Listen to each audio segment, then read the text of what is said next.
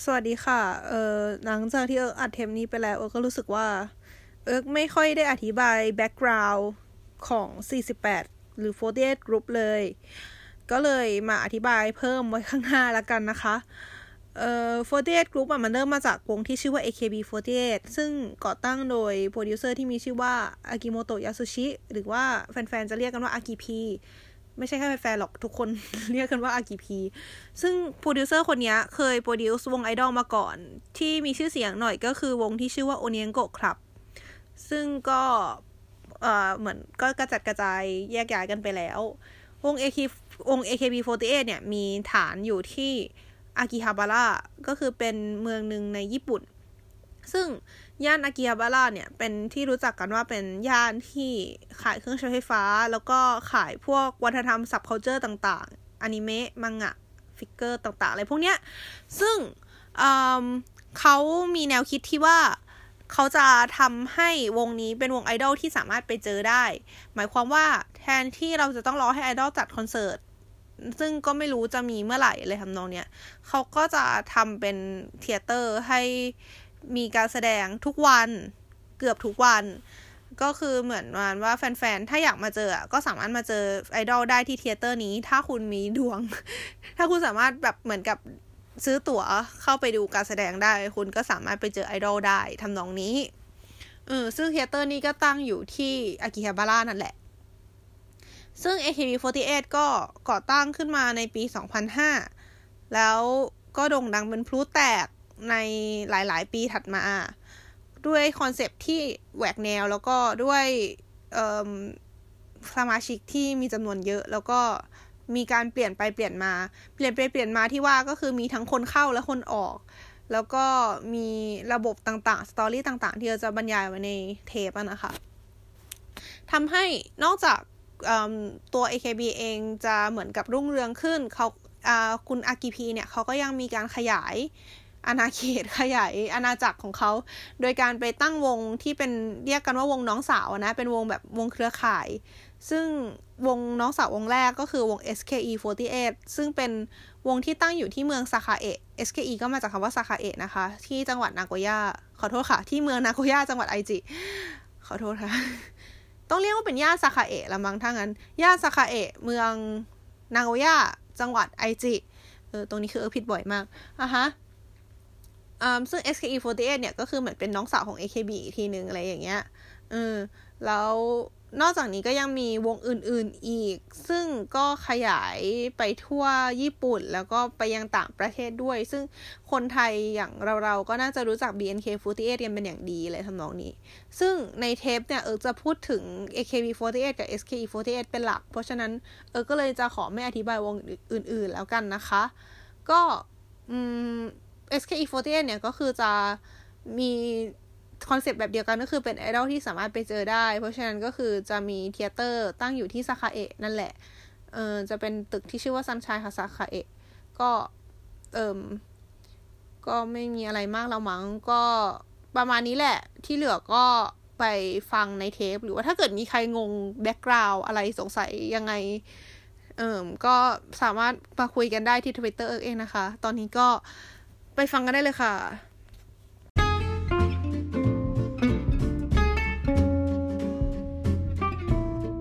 สวัสดีค่ะยินดีต้อนรับกลับเข้าสู่รายการความเอิร์กอีกครั้งนะคะ วันนี้ก็พบกับเอิร์กเช่นเคยค่ะสำหรับวันนี้ก็จะเป็นความเอิร์ก by request ก็คืออก่อนหน้านี้เอิร์กได้ทวีตไปว่ามีอะไรนะ hashtag จะทำพอดแคสต์ตามหัวข้อที่คนมาคอมเมนต์เออใช่ แล้วทีนี้ก็มีคน request หัวข้อมา ซึ่งเอิร์กบอกไว้ตรงนี้เลยว่าถ้าเกิดว่ามีใครอยาก request อีกในอนาคตเนี่ย ไม่ขัดนะคะ สามารถ request ได้ โดยที่แบบแค่ mention มาหาเอิร์กอะไรประมาณนี้ก็ได้ค่ะ ว่าอยากให้พูดเรื่องนี้จังเลยอะไรอย่างเงี้ยก็สามารถ mention มาได้ ถ้าเกิดว่าแบบเป็นเรื่องที่พูดไม่ได้จริงๆอะไรเดี๋ยวก็จะบอกเองแหละ ก็ลอง ลองส่งกันเข้ามานะคะ เผื่อว่าแบบมีใครอยากให้เอิร์กพูดอะไรที่เอิร์กเองก็อาจจะคิดไม่ถึงอะไรอย่างนี้ อืมสำหรับในวันนี้ก็จะเป็น request ของน้องพีนั่นเอง น้องพีผู้ซึ่งเคยมาเป็นแขกรับเชิญในศาสตร์ผัก แล้วก็เป็นเจ้าของรายการพอดแคสต์บนบนโลกนะคะ หรือบงบง World ชื่อภาษาอังกฤษน่ารักมาก ก็ลองไปฟังกันได้ เย่แล้วก็เรื่องที่ request มาก็คือ คิดเรื่องออกแล้วเอาเป็นเรื่อง48 Group แล้วกัน จริงๆ พี่เอิร์กก็เคยพูดในหลัดผักไอดอลแล้วล่ะ แต่อยากฟัง inner ส่วนตัวจริงๆ ตั้งแต่จุดเริ่มต้นเลย แล้วก็พวกบรรยากาศงานต่างๆ งานจับมืออะไรแบบนี้อะฮะ ก็เออเป็นหัวข้อที่เอิร์กเพิ่งนึกขึ้นได้ว่าจริงๆ เราก็ไม่เคยพูดแบบเต็มๆสักครั้งเลยนี่นะเพราะว่าก่อนหน้านี้ก็คือไปหย่อนไว้ตามนู่นตามนี่หรือแบบก่อนหน้านี้ก็มี EP เกี่ยวกับเรื่องคอนเสิร์ตใช่ไหมว่าแบบไปคอนเสิร์ตอะไรยังไงนั่น EP ที่สองเลยใช่ EP นั้นก็จะพูดเกี่ยวกับว่าไปลำบากลำบนไปคอนเสิร์ตอะไรกันยังไง แล้วก็มีแขกรับเชิญด้วย ซึ่งก็เป็นติ่งในระดับเลเวลสูงๆ เหมือนกันอะไรอย่างนี้ก็ก็แบบมาเล่าให้ฟังว่าแบบเออพยายามแบบเหนื่อยกันขนาดไหนก็จะได้ไปติ่งไอดอลที่ชื่นชอบอะไรอย่างนี้ เออก็คือมีตรงนั้นแล้วก็มีพูดในหลัดผัก EP Idol นิดหน่อยประมาณว่าเออฉันชอบวงนี้ฉันชอบวงนี้หรืออะไรอย่างเงี้ยแล้วก็ดันเน้นไปคุยทางดิบดิบมากกว่า ในหลาย ๆ ประเด็นก็สามารถไปฟังกันได้ในรายการหลัดในรายการสลัดผักนะคะ EP ที่ 14 ก็มีมีมีทั้งตอนปกติก็คืออจะมี 2 ตอน แล้วก็มีตอนเก็บตกอีก 3 ตอนคือไม่เข้าใจเหมือนกันว่าทำไมเก็บตกมันถึงมากกว่าตอนปกติ แต่ก็ไปฟังทั้งสองอันเลยค่ะดีแล้ว อือฮะแล้วก็ก็มีหย่อนหย่อนไว้เล็กๆ น้อยๆ บ้างแหละ เออ ซึ่งถ้าเกิดใครฟังมาแล้วก็แอบได้เห็นในทวิตเตอร์อะไรอย่างเงี้ยก็น่าจะพอรู้ว่าเออ ก็คือเป็นติ่งเอ่อวง48 Group ซึ่งแม้ปัจจุบันนี้จะค่อนข้างจะห่างเหินไปบ้างแล้วก็ตามอะนะ แต่ว่าก็ยังคอยตามอยู่เรื่อยๆ นะ เอาจริง ๆ แล้ว แค่อาจจะแบบไม่ได้เหมือนไม่ได้แบบเขาเรียกอะไรไม่ไม่ได้โฟกัสมากเท่าแต่ก่อน อืมซึ่งแต่ก่อนที่ว่าเนี่ยก็คือมันก็คือเริ่มต้นจากตอนที่เอิร์กอยู่ม .4 มปลายเนี่ยคือต้องบอกก่อนว่าพื้นฐานเอิร์กคือตอนมต้นอะเอิร์กแบบแบบเป็นสายอนิเมะสายดูการ์ตูนสายอ่านการ์ตูนอะไรพวกนี้มาก่อน แล้วพอขึ้นมปลายอะ่ะก็คือก็ยังทำอะไรพวกนั้นอยู่แต่ว่าด้วยความที่ตัวเองอะ่ะชอบเต้นก็เลยกะว่าจะไปเข้าชมรมเต้น แล้วมันมี คือในชมรมเต้นก็คือจะอารมณ์เป็นเต้น cover dance นะคะ ก็คือประมาณว่าให้มาจับกลุ่มกัน แล้วก็แกะท่าเต้นแล้วก็ซ้อมแล้วก็เอาไปแสดงในตอนวันอตอนจบเทอมอะไรทำนองนี้ ซึ่งตอนนั้นเกิดอะไรขึ้นวะคือเหมือนเพื่อนเสนอเพลง ใช่จำได้ว่าเป็นม .4 เทอม2อะ่ะ แล้วก็เรากับกลุ่มเพื่อนก็คิดกันว่าจะเต้นเพลงอะไรดี แล้วเพื่อนก็เสนอเพลง Beginner มา ซึ่งเป็นเพลงหนึ่งของ AKB48 ซึ่งตอนนั้นเออก็ยังไม่รู้จัก AKB48 แต่ว่าเออเห็นเออท่าเต้นมันก็แบบดูแข็งแรงดีอะไรอย่างเงี้ย ก็ตอนไอ้เพื่อไอ้คลิปที่เพื่อนส่งมา มันเป็นคลิปคน cover beginner อีกทีหนึ่งไม่ใช่คลิปต้นฉบับ แล้วเออก็เลยสงสัยว่า AKB48 นี่คืออะไร ตอนแรกคิดว่าเป็น คิดว่าเป็นวง cover ด้วยซ้ำมั้งคิดว่าเป็นวงแบบคิดว่าเป็นอนิเมะหรือคิดว่าเป็นอะไรมาเนี้ยก็ลองไปหาข้อมูลดูก็แบบเออไปเจอคลิปไลฟ์ AKB คือสมัยนั้นอะคลิป 48 แทบไม่มีใน YouTube เลย เพราะว่าเข้าใจว่าแบบญี่ปุ่นแบนหมดอะไรเงี้ยค่ะ ก็จะมีเป็นแบบคลิปคุณภาพไม่ค่อยดีมาก แล้วก็แบบเหมือนคลิปที่แฟนคลับถ่าย ซึ่งก็ไม่ไม่ไม่ไม่ใช่แฟนคลับถ่ายสิ คือเป็นแคปคลิป official นี่แหละ แต่ว่าเหมือนแฟนคลับดูดมาอีกทีอะไรเงี้ย ก็คือจะมีแบบมีไม่เยอะเท่าไหร่อะค่ะ ซึ่งตอนแรกๆก็คือเห็นแบบเป็นอ่าก็เป็นก็เป็นคือพูดว่าเป็นไอดอลแต่คือ ตอนนั้นก็คิดว่าเป็นเป็นวง cover อะก็คือเป็นเป็นคนแล้วก็เต้นแล้วก็มีแฟนคลับเยอะก็เลยรู้สึกว่าเออทำไมวงนี้มันวง cover เนี่ยมันทำไมแฟนคลับมันเยอะจังอะไรอย่างนี้ หาไปหามาก็ไปเจออนิเมะที่ชื่อว่า AKB0048 ซึ่ง ก็ยิ่งทำให้ตอกย้ำความเชื่อที่ว่า อีวงเนี้ยเป็นวง cover คือเข้าใจว่าอีตัวอนิเมะ AKB 0048อะ เป็นตัว originalแล้วแล้วนั้นเป็น cover เราก็ไปเจอมังงะที่ชื่อว่า AKB49 เออ เราก็เลยลองไปอ่านดู อ่านไปอ่านมาก็รู้สึกว่าไม่ใช่แล้วเราเราเข้าใจอะไรสักอย่างผิดอยู่แน่นอน ก็เลยไปตั้งสติแล้วก็ลองหาดูใหม่ แล้วก็พบว่าโอเคเราเข้าใจผิดอย่างใหญ่หลวงมากๆก็คือ มันเป็นวงไอดอลเป็นวงไอดอลจริง ๆ จังๆ ที่มีสมาชิกเยอะมาก เยอะจนจำหน้าไม่ได้เออแต่แต่แต่คือเคยจำได้หมดอยู่ช่วงหนึ่งด้วยนะ ช่วงที่ติ่งหนักๆโอเคช่างมันข้ามไป ก็ก็ก็พอรู้ตัวแล้วก็เลยโอเค ลองหานู่นหานี่หาไลฟ์ดูอะไรอย่างเงี้ยอย่างที่บอกว่าแต่ก่อน YouTube มันก็มีไม่ค่อยเยอะมากส่วนใหญ่ก็จะเป็นไลฟ์ที่เก่าๆหน่อยอะไรอย่างเงี้ยค่ะเออแล้วก็ ไปไปมาก็ติดเฉยเลย ไปไปมาก็คือเฮ้ย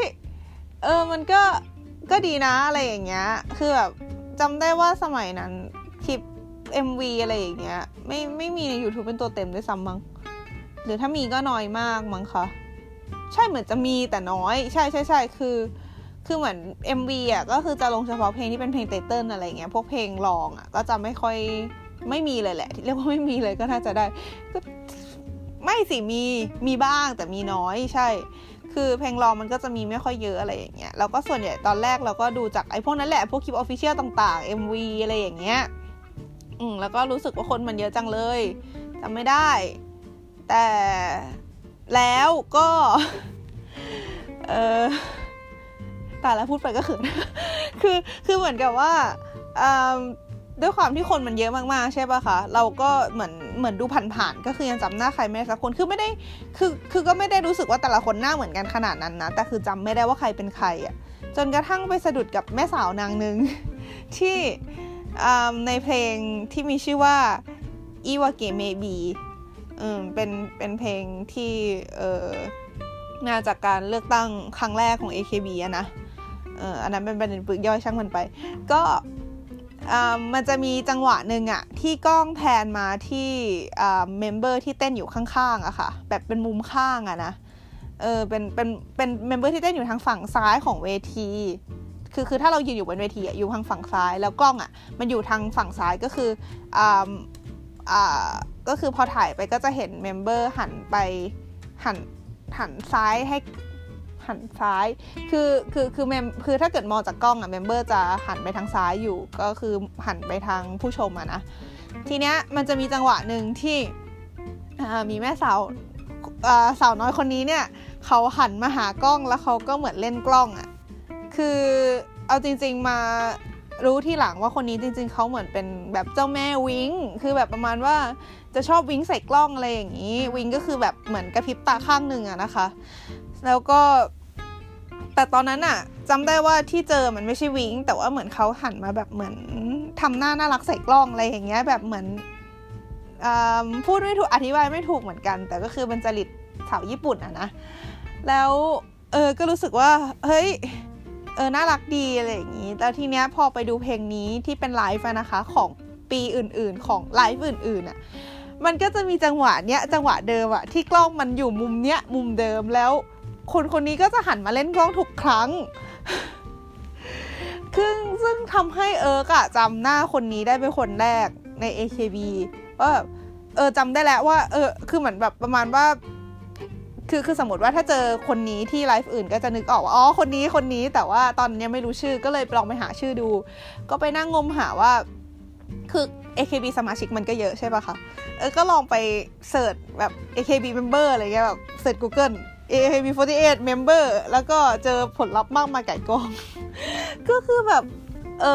อเอาจริงๆ ตอนนั้นคือมืดแปดด้านมาก เพราะเออจำได้แค่หน้า เออไม่รู้ชื่อด้วยซ้ำอะไรอย่างเงี้ย ไม่รู้แม้แต่ clue อะไรเล็กน้อยคือหน้าอย่างเดียวเลย เออก็เลยลองไล่ดูจากรูปภาพเนี่ยแหละ ซึ่งจำได้ว่าไปเจอจากแบบประมาณว่า 10 อันดับ member ที่ได้รับความนิยมสูงสุดอะไรทำนองเนี้ย เออ แล้วก็ไปเจอเขาหน้าเขาอยู่ ซึ่งเออค่อนข้างมั่นใจว่าคือหน้าคนนี้แหละ เพราะว่าเอออย่างที่บอกเออจำหน้าได้แล้ว ก็ได้เลยได้รู้ว่าคนคนนี้มีชื่อว่าคาชิวากิยุกิ นั่นเอง และคนนี้ก็กลายเป็นคามิโอชิเป็นเขาเรียกอะไรเป็นคนที่อยู่บนหิ้งของเอิร์กตั้งแต่นั้นเป็นต้นมาจนถึงตอนนี้ก็ตามอย่างคือคือถึงแม้ตอนนี้เออจะไม่ได้ตาม AKB แล้ว เออก็ยังยังตามคนนี้อยู่คือแบบ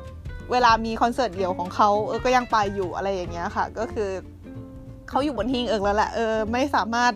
ลบออกไปจากใจได้จริง ๆ เป็นเหมือนแบบ first love แบบอารมณ์นั้นเลยอะ่ะคือเขาเรียกอะไรแบบ spark หรอคือแบบจากจังหวะนั้นแหละจังหวะเล่นก็ของเขาแหละก็คือ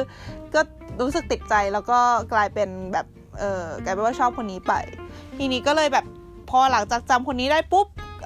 แล้วก็พอดูไลฟ์เฟซเรื่อยๆอะก็เลยเริ่มจำหน้าคนนี้มากขึ้น ส่วนใหญ่แรก ๆ ก็คือจะจำหน้าพวกคนดัง ๆ ที่มันขึ้นบ่อย ๆ ได้ก่อนแหละ พวกแบบ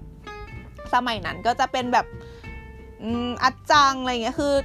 ตอนที่เออมาตามอัดจังไม่อยู่ในวงแล้ว อัดจังเนี่ยหรือว่าชื่อจริงคือมาอิดะมาขอโทษค่ะมาเอดะอัตสึโกะเป็นเขาเรียกอะไรเป็นตำนาน center ตลอดกาล ของ AKB อะไรมานี้มั้งก็คือเหมือนมาว่าเป็นลูกรักของโปรดิวเซอร์อะไรเงี้ยก็เลยเหมือนอได้เป็น center มาตลอดจนกระทั่งเขาแก๊สเขาแก๊สหรือว่าเขาจบการศึกษาไปจากวงเขาออกจากวงนั่นเอง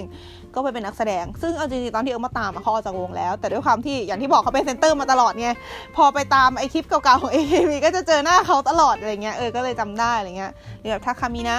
หรือว่าทาคาชิมินามิซึ่งเป็นเขาเรียกอะไรเป็น ศูนย์รวมจิตใจของวง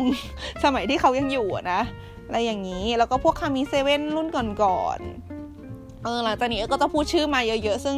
ก็ขออภัยถ้าเกิดไม่รู้จักกันนะคะ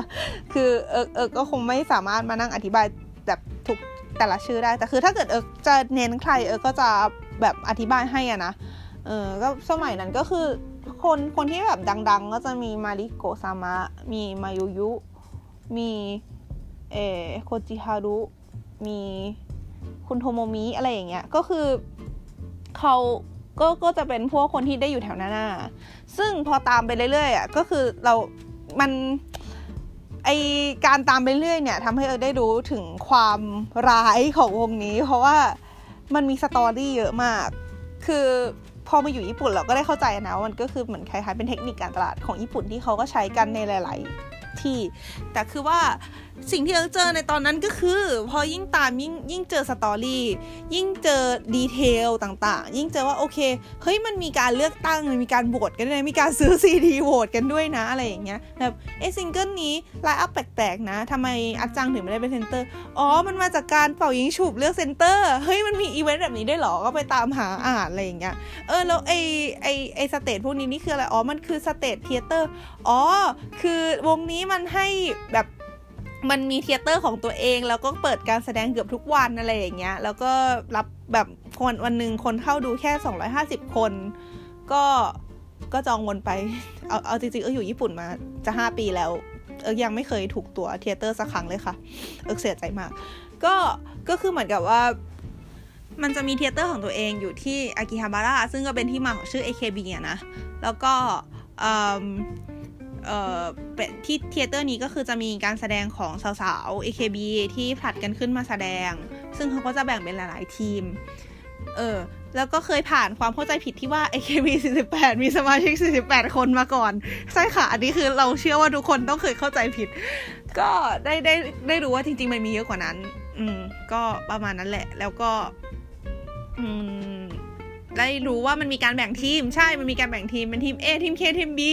แล้วก็ได้รู้ว่านอกจากวง AKB แล้วมันยังมีวงอื่นที่มันใช้ระบบเดียวกัน ก็คือเป็นวงที่โปรดิวเซอร์เดียวกัน แต่ไปอยู่ในวงไปอยู่ในพื้นที่อื่น ๆ อย่างเช่น SKE48 NMB48 HKT48 อะไรอย่างนี้ แล้วก็ได้รู้ว่ามันมีรายการวาไรตี้ที่ชื่อว่า AK Bingo เป็นรายการที่จับสาวๆมาเอ่อ เรียกว่าอะไรดีคือมันมันแรนดอมมากเลย เป็นรายการที่เหมือนกับให้มาเล่นเกมให้มาทำนู่นทำนี่ก็คือเหมือน เพื่อเพื่อที่จะให้ให้มันตลกแหละ ก็คือรายการวาไรตี้ก็คือจุดประสงค์เพื่อให้คนดูขำอะนะแล้วก็ขำจากแบบบางทีก็เกิดจากความปั้มปั้มเปิดของสาวๆหรือบางทีมันก็อาจจะเกิดจากความตลกของตัวเกมอะไรอย่างเงี้ยก็คือเหมือนเป็นสถานที่เหมือนเป็นแบบเป็น โอกาสที่ทำให้แต่ละคนได้มีโอกาสแสดงตัวตนของตัวเองออกมา แล้วก็ทำให้แฟนๆแบบอาจจะแบบเพิ่มฐานแฟนๆที่มาดูอะไรทำนองเนี้ยเออคือพอยิ่งตามอะก็ยิ่งได้เจอว่าเออมันเหมือนมันมีเครือข่ายอะไรแบบ ยิ่งใหญ่มากเกี่ยวกับไอ้นี่มันมีนู่นมีนี่มีมีการอ่าจัดลำดับเพลงยอดนิยมประจำปีอะไรอย่างเงี้ยให้แฟนๆโหวตเข้ามาว่าชอบเพลงไหนที่สุด แล้วก็มีการแบบมาเล่นเป็นคอนเสิร์ตเรียงกันตั้งแต่อันดับร้อยถึงศูนย์เอ้ยอันดับร้อยถึงอันดับที่หนึ่งอะไรอย่างนี้ ซึ่งมันมันก็ทำให้มันดูน่าสนใจอะ มันดูมันมีอะไรหลายอย่างดี มันไม่ใช่แค่เป็นวงดนตรีธรรมดาที่ อ่า เดี๋ยวออกซิงเกิล เดี๋ยวออกซิงเกิล เดี๋ยวออกซิงเกิลอะไรเงี้ย คือมันมีมันมันมันสนุกอะคือตอนที่เราได้ไปตามหาได้ไปตามนั่งอ่านข้อมูลว่า เออมันเออมันมีอะไรแบบนี้ด้วยนะอะไรเงี้ยเออมันสนุกมากเลยตอนนั้นทำให้เออยิ่งรู้สึกแบบอยากตามต่อไปอีกอะไรทำนองนี้ แล้วก็กลายมาเป็นติ่งในที่สุด ก็ช่วงนั้นนะคะ ช่วงมปลายเนี่ยเป็นช่วงที่เออเอิร์กอยู่หอใช่ไหมเอิร์กเรียนโรงเรียนประจำอืมก็ อยู่หอกับเพื่อนอีกห้าคนก็คือห้องหนึ่งจะมีนักเรียนอยู่หกคน แล้วกิจวัตรประจำวันของเอิร์กหลังจากเรียนก็คือขึ้นห้องมา เปิดคอม ใส่หูฟัง แล้วก็นั่งดูไลฟ์นั่งดูรายการวาไรตี้นั่งดูอะไรเกี่ยวกับ 48 Group อะนั่งดูไปเรื่อยๆ นั่งนั่งดูแบบนั่งดูไปจนกว่าจะต้องไปอาบน้ำนอน ทุกคนก็จะเห็นเอิงนั่งอยู่บนเก้าอี้อะแล้วก็คือใส่หูฟังแล้วก็อยู่อย่างนั้นอะเออก็ คือจำได้ว่าช่วงนั้นใช้เวลากับมันไปเยอะมากอะดูพวกรายการคือคือดูแล้วดูอีกอะดูนู่นดูนี่หาอะไรดูไปเรื่อยอ๋อใช่ช่วงนั้นคือเริ่มจะดูแล้วว่า YouTube มันไม่มีอะไรที่เราต้องการก็คือมันไม่ค่อยมีไลฟ์ไม่ค่อยมีอะไรเท่าไหร่ ก็คือดูไปดูมามันก็ใน YouTube มันก็ซ้ำใช่ปะก็เลยเริ่มออกไปหาแหล่งอื่น ๆ ซึ่งในตอนนะอ่าสิ่งที่ทำให้เอิร์ก ได้ได้ดูอะไรพวกนี้มากขึ้นก็คือ มันจะมีเว็บไซต์ที่ชื่อ alive.in.th อะค่ะ มันจะมีคนที่ทำแบบพวกซับไตเติลรายการหรือซับไตเติล MV เพลงอะไรพวกเนี้ย มันมาลงคลิปไว้เยอะมาก เออก็เลยแบบได้ตามเข้าไปดูหรือแบบถ้าเกิดจะเป็นซับอังกฤษเนี่ยก็คือ ส่วนใหญ่จะใช้ Dailymotion เป็นอีกเว็บหนึ่งที่คนก็เอาผลงานซับตัวเองมาลงเลยทำนองนี้เหมือนกัน คือตอนนั้นเอิร์กพูดภาษาญี่ปุ่นไม่ได้เลย ไม่ไม่รู้เลยแม้แต่นิดเดียวเพราะฉะนั้นเอิร์กไม่สามารถดูแบบไม่มีซับได้อย่างแน่นอน ก็อาศัยพวกนี้แหละค่ะในการตาม ซึ่งมันมีเยอะมากจริงๆอะอย่างที่บอกมันมีรายการวาไรตี้มีไลฟ์มีคอนเสิร์ต นอกจากนี้ยังมี theater เกือบทุกวัน คือคือถึงไม่มีอะไรดู คุณไปดู theater ของวันนั้นก็คือหมดเวลาไปอีกสองชั่วโมงแล้วอะคือแบบ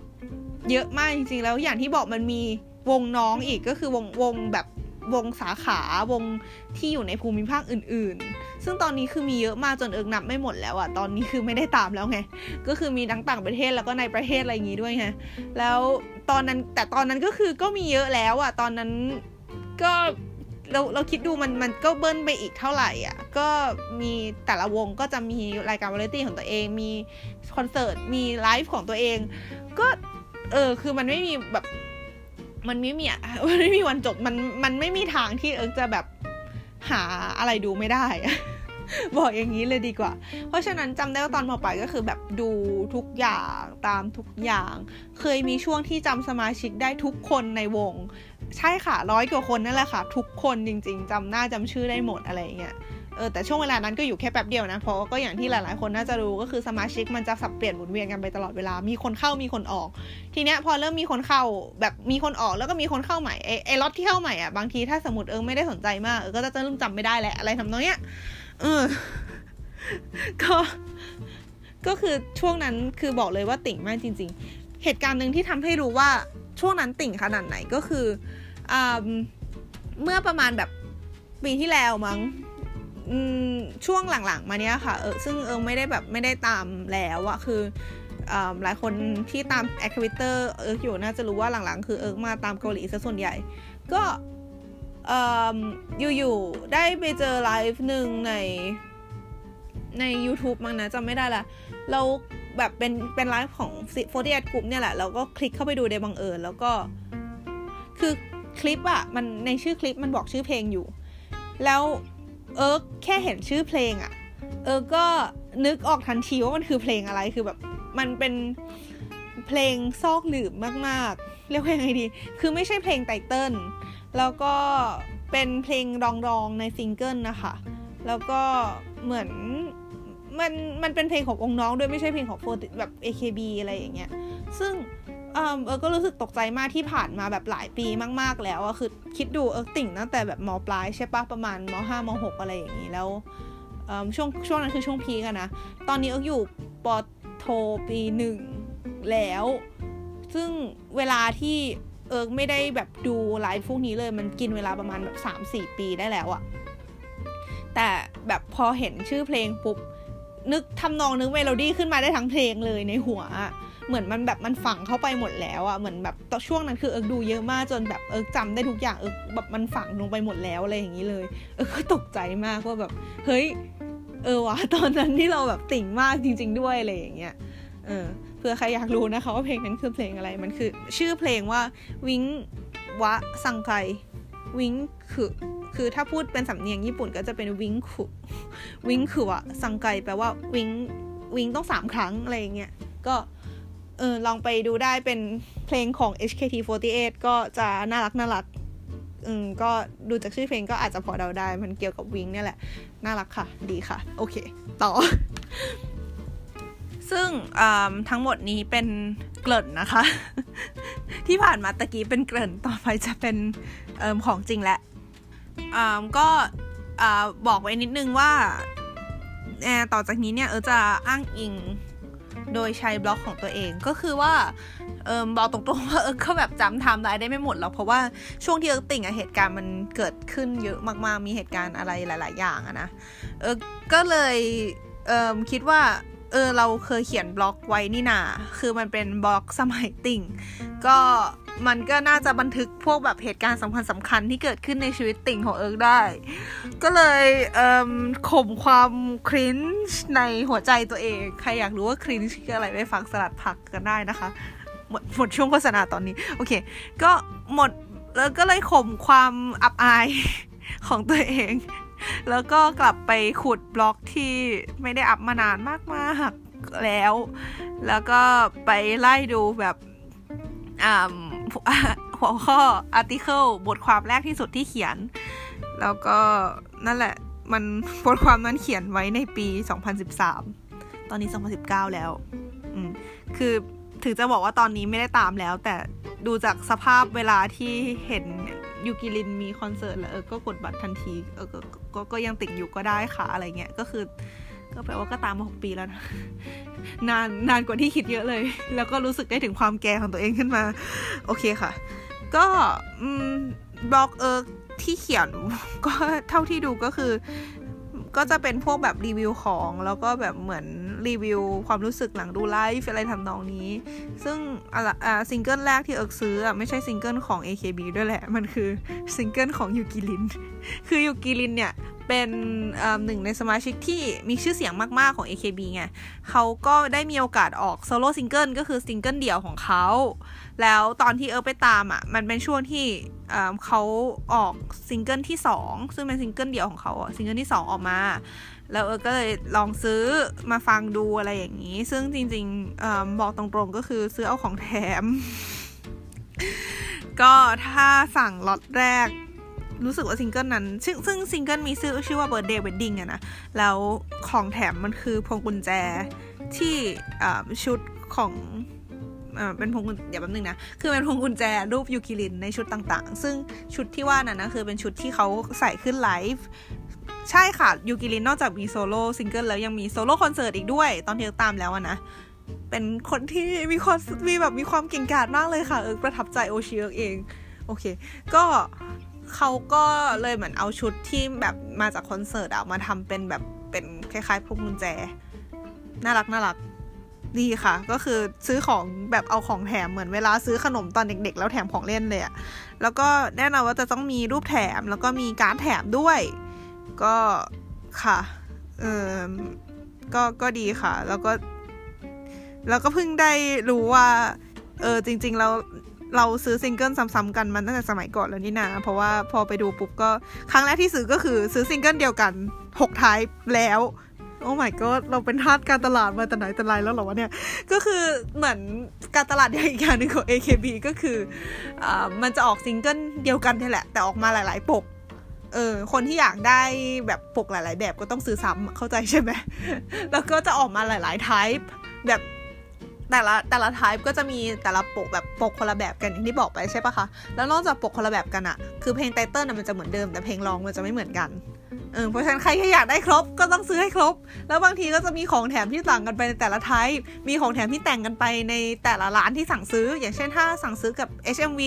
จะได้แบบหนึ่งของถ้าสั่งซื้อกับซื้อทายาก็จะได้อีกแบบหนึ่งอันนี้คือจะเป็นแบบสำหรับคนที่อยู่ญี่ปุ่นนะเพราะว่าคนที่อยู่ไทยก็คือจะต้องพึ่งแบบ เขาเรียกอะไรในหน้าอีกทีหนึ่งซึ่งบางทีเราก็เลือกไม่ได้ว่าจะต้องอไปสั่งจากร้านไหนอะไรเงี้ยค่ะ แต่บางทีมันจะมีของแถมแยกอีก ซึ่งถ้าเราอยากได้ของแถมให้หมดเราก็ต้องซื้อซ้ำเออเออยังไม่นับบัตรจับมือนะบัตรจับมือนี่อีกเรื่องหนึ่งบัตรจับมือนี่คือตัวซื้อซ้ำอย่างที่สุดแต่ว่าช่างมันไปก่อนเดี๋ยวพูดถึงทีหลัง ก็นั่นแหละค่ะ ก็ก็เลยได้ได้ซื้อซีดีเป็นครั้งแรกในชีวิต หรือเปล่าวะใช่ในชีวิต ก็มาลงเอยกับยูกิลินเนี่ยแหละค่ะ แล้วนอกจากนี้ก็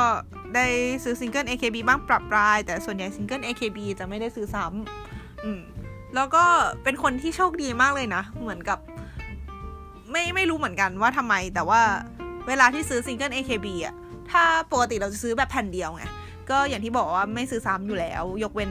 แต่ว่าจะเอาบัตรจับมือ ซึ่งถ้าเอาบัตรจับมือมันจะต้องไปซื้อ type ที่มันไม่มีรูปแถม มีสิ เออจำผิดมี มีมีมีมี แต่ว่ารู้สึกว่ารูปแถมมันจะเป็นคนละประเภทกันมั้ง แต่ว่าช่างมันเถอะเอาเป็นว่าทุกครั้งที่ซื้อ เอ่อไม่ทุกครั้งก็ได้มั้ง เกือบทุกครั้งที่ซื้อซิงเกิลแบบแผ่นเดียวอะค่ะ แบบซึ่งแบบเวลาแบบซื้อซิงเกิลนี้ซื้อแค่แผ่นเดียวพออะไรเงี้ย จะได้รูปแถมเป็นยูกิลิน เออเราได้บ่อยมาก ได้ได้บ่อยแบบบ่อยผิดปกติ คือเหมือนกับได้เป็นปริมาณที่เยอะเทียบกับปริมาณ ทั้งหมดที่ซื้อมาอะไรเงี้ยก็เลยรู้สึกว่าตัวเองเป็นคนโชคดี มีดวงกับโอชิตัวเองอะไรอย่างนี้เออก็ค่ะ แล้วนอกจากการซื้อซีดี ก็มีการเออบ่นขิงขาเกี่ยวกับเรื่องวง มีเหตุการณ์มากแบบเหมือนว่าหลังหลังจากเอิร์กตามอะมันก็จะมีการเข้าการออกของสมาชิกอย่างที่บอกใช่ปะคะเวลาสมาชิกคนที่เราตามเขาออกเราก็จะเสียใจอะไรเงี้ยเออแล้วแบบมันมีการประกาศจบการศึกษาครั้งหนึ่งที่ค่อนข้างจะแบบเป็นเขาเรียกเป็นตำนาน อย่างการปรากฏเป็นซึ่งซึ่งซึ่งมันก็คือทำให้เอิร์กช็อกมากก็คือ การประกาศจบการศึกษาของเอ่อสมาชิก ที่มีชื่อเสียงมากมากๆอย่างโอชิมะยูโกะเขาก็เหมือนเป็นคนที่แบบแข่งกันไปที่หนึ่งกับที่สองสูสีคู่คี่กันมากับอาจังที่เอิร์กบอกไปที่บอกว่าเป็น center ตลอดกาลนั่นแหละเขาเขาก็คือเหมือนเป็นคนที่มีอิทธิพลต่อวงมาก แบบมีความนิยมสูงมากแถววัดจับแถวจับมือก็คือยาวที่สุดตลอดเลยอย่างเงี้ยซึ่งคุณยูโกะเนี่ยเขาก็ เหมือนหลังจากอาจัง grad ไปเนี่ยเขาก็ยังอยู่ในวงต่อไปอีกสักพักหนึ่งแล้วจนกระทั่งในงานที่มีชื่อว่างานขาวแดง ก็คือเป็นงานเทศกาลดนตรีประจำปีของญี่ปุ่นที่จะฉายในวันสิ้นปีพอดีก็คือตั้งแต่ประมาณแบบ6โมงเย็นถึงประมาณ 15 นาทีก่อนปีใหม่อะไรเงี้ย เออก็คือจะเป็นแบบรวมเอาวงที่มีชื่อเสียง เอาวงที่มีผลงานดีในปีนั้นๆน่ะมาขึ้น แล้วก็แบ่งเป็นทีมขาวทีมแดงวิธีแบ่งก็ง่ายมาก คือทีมขาวเป็นผู้ชายทีมแดงเป็นผู้หญิง แล้วก็เอามาแข่งกันโดยที่จะมีการให้คะแนนคือคะแนนโหวตจากทางบ้าน แล้วก็คะแนนจากกรรมการใน hall แล้วก็คะแนนจากผู้ชมใน hall อะไรเงี้ยอืมซึ่งในปีนั้น AKB ก็ตามเคยค่ะ ก็ได้รับเชิญให้ขึ้นงานขาวแดง แล้วอยู่ๆคุณยูโกะก็ประกาศออกมาว่าจะจบการศึกษาค่ะ ทุกคนก็ช็อกทุกคนที่นั่ง คือตอนตอนนั้นยังไม่ได้อยู่ญี่ปุ่นก็คือนั่งดู stream เถื่อนขอโทษค่ะ นั่งดูสตรีมเถื่อนอยู่ที่บ้านแล้ว เออก็ช็อกแบบช็อกช็อกแบบฮะคือคือพี่แกไม่มีสัญญาณอะไรเลย คืออยู่คือแบบแสดงอยู่ดีๆ แล้วระหว่างเพลงก็พูดขึ้นมาว่าจะแล้วก็จะจบการศึกษาคือเพลงงานก็ไม่ใช่งานของ AKB คนเดียวเข้าใจใช่ปะงานมันคืองานของทางญี่ปุ่นอะแล้วแล้วอีอีเทศกาลเนี่ยเอรายการเนี้ยมันเป็นรายการที่คนดูเยอะมากๆ คืออารมณ์แบบประมาณว่าสิ้นปีครอบครัวมาอยู่กันพร้อมหน้า แล้วก็เปิดทีวีดูกันอะไรอย่างเงี้ยแล้วส่วนใหญ่คนก็จะเลือกดูอันนี้แหละ แล้วนางก็ประกาศเฉยเลย ซึ่งก็ ก็คือด้วยความศักดิ์ศรีความยิ่งใหญ่ของนางแล้วก็เออก็สมแล้วก็ก็ก็ยิ่งใหญ่ดีประกาศได้ยิ่งใหญ่มากแต่คือทุกคนคือช็อกอะไรอย่างเงี้ยเออก็ก็เคยมีเหตุการณ์ประมาณนี้ขึ้นมาแล้วก็เขียนบอกบนโอ้ my god อ่านไปแล้วก็ cringe เหลือเกิน อืม แล้วก็หลังจากนั้นก็คือ เออก็เหมือนอยู่ในหลุมยูกิลิน แล้วก็อาจจะมีแบบเหมือนว่าไปชอบคนนู้นคนนี้บ้าง คือ แบบประมาณว่าเออคนนี้ก็น่ารักนะ คนนี้ก็แบบเสียงดีอะไรอย่างเงี้ยค่ะ แต่สุดท้ายก็คือก็ยูกิลินก็คืออยู่บนที่อย่างที่บอก เพราะฉะนั้นหลังก็เลยเคยมีประสบการณ์ประมาณว่าอืมมันจะมีการเลือกตั้ง 選抜 ของ AKB ถูกไหมก็คือเป็นการให้แฟนๆอะซื้อซีดีแล้วซีดีอะมันจะได้บัตรโหวตซึ่งมันจะมีเป็นรหัสอยู่ให้เราเข้าไปในเว็บของ AKB แล้วก็ แบบโหวตโดยใช้รหัสนั้นอะว่าเราอยากให้ใครเป็น center ในซิงเกิลหน้าอืมคือ AKB เนี่ย มันจะใช้ระบบ 選抜 ก็คืออย่างที่บอกว่าสมาชิกมันมีเยอะมากเป็นร้อยคน เพราะฉะนั้นไม่มีทางเอาทุกคนมายัดไว้ในซิงเกิลเดียวกันได้ เพราะฉะนั้นเขาจะเลือกมาแค่ไม่กี่คน ก็คืออาจจะมี 10 ถึง 20 คนหรือบางทีอาจจะไปถึง 30 คนก็ได้ แล้วในจำนวนที่เขาเลือกเนี่ย มันจะมีตำแหน่ง อยู่ก็คือ ถ้าเป็นตำแหน่งยิ่งอยู่แถวหน้าๆก็จะยิ่งมี airtime เยอะ คือคนอยู่แถวหลังๆ อาจจะไม่มี airtime เลยก็ได้ เป็นความผลร้ายของวงการบันเทิงนะคะ แต่ก็คือ เพราะฉะนั้นเราอะก็อยากจะให้ไอดอลที่เราชอบอะขึ้นมาอยู่ตำแหน่งหน้าๆยิ่งเป็นตำแหน่ง center ซึ่งก็คือตำแหน่งตรงกลาง หน้าสุดได้ก็ยิ่งดี เพราะนั่นแปลว่าเขาหรือเธอเอเธอจะได้มี airtime เยอะที่สุด แล้วก็จะเป็นคนที่เด่นที่สุดแล้วก็ เวลาขึ้นไลฟ์ก็คือจะเฉิดฉายที่สุดนั่นเอง แล้วที่ผ่านมาคือแบบก่อนที่จะมีการเลือกตั้งขึ้นมานะคะ ก็คือ center เนี่ยจะถูกเลือกโดยโปรดิวเซอร์แล้วก็ อาจจะมีแฟนๆ แบบบ่นๆ ว่าทำไมเออคนที่ฉันชอบไม่ได้เป็น center สักทีอะไรเงี้ยโปรดิวเซอร์เลยบอกอะงั้นก็โหวตกันเองเลยละกันว่าอยากให้ใครเป็น คืออัดอันนี้คือมโนของเอิร์กเอง แต่ก็คืออารมณ์ประมาณนั้นแหละก็คือ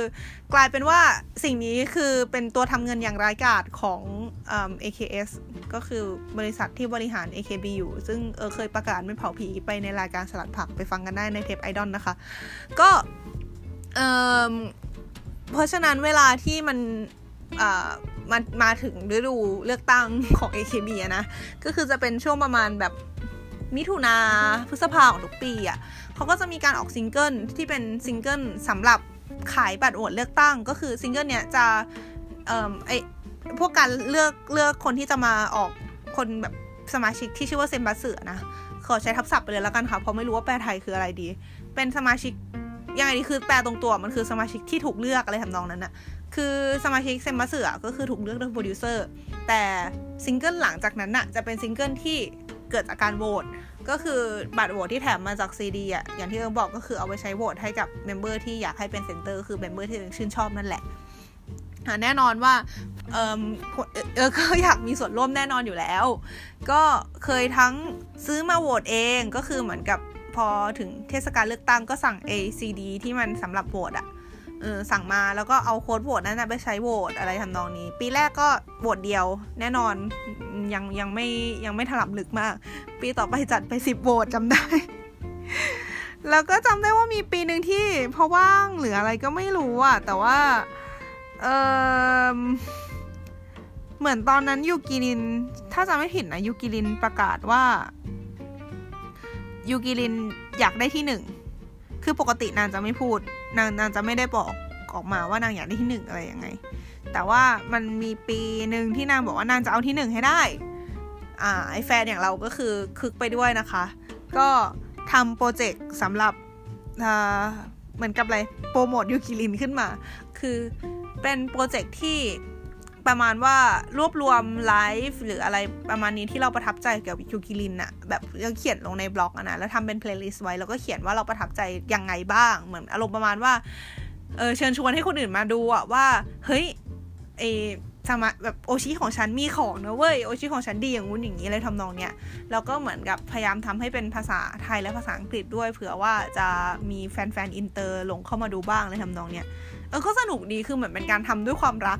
เป็นเป็นการทำอะไรโดยที่ไม่หวังผลตอบแทนอย่างหนักมากก็คือเออแบบนั่งหาไลฟ์ดีๆ นั่งเขียนแบบแคปชั่น อะไรอย่างเงี้ย ไปโปรโมทที่นู่นที่นี่อะไรทำนองนั้นนะคะ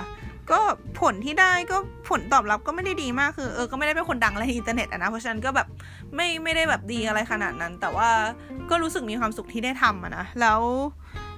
หลังจากนั้นก็คือปีนั้นเป็นปีอย่างที่บอกเป็นปีแรกที่นางออกมาบอกว่าอยากได้ที่หนึ่ง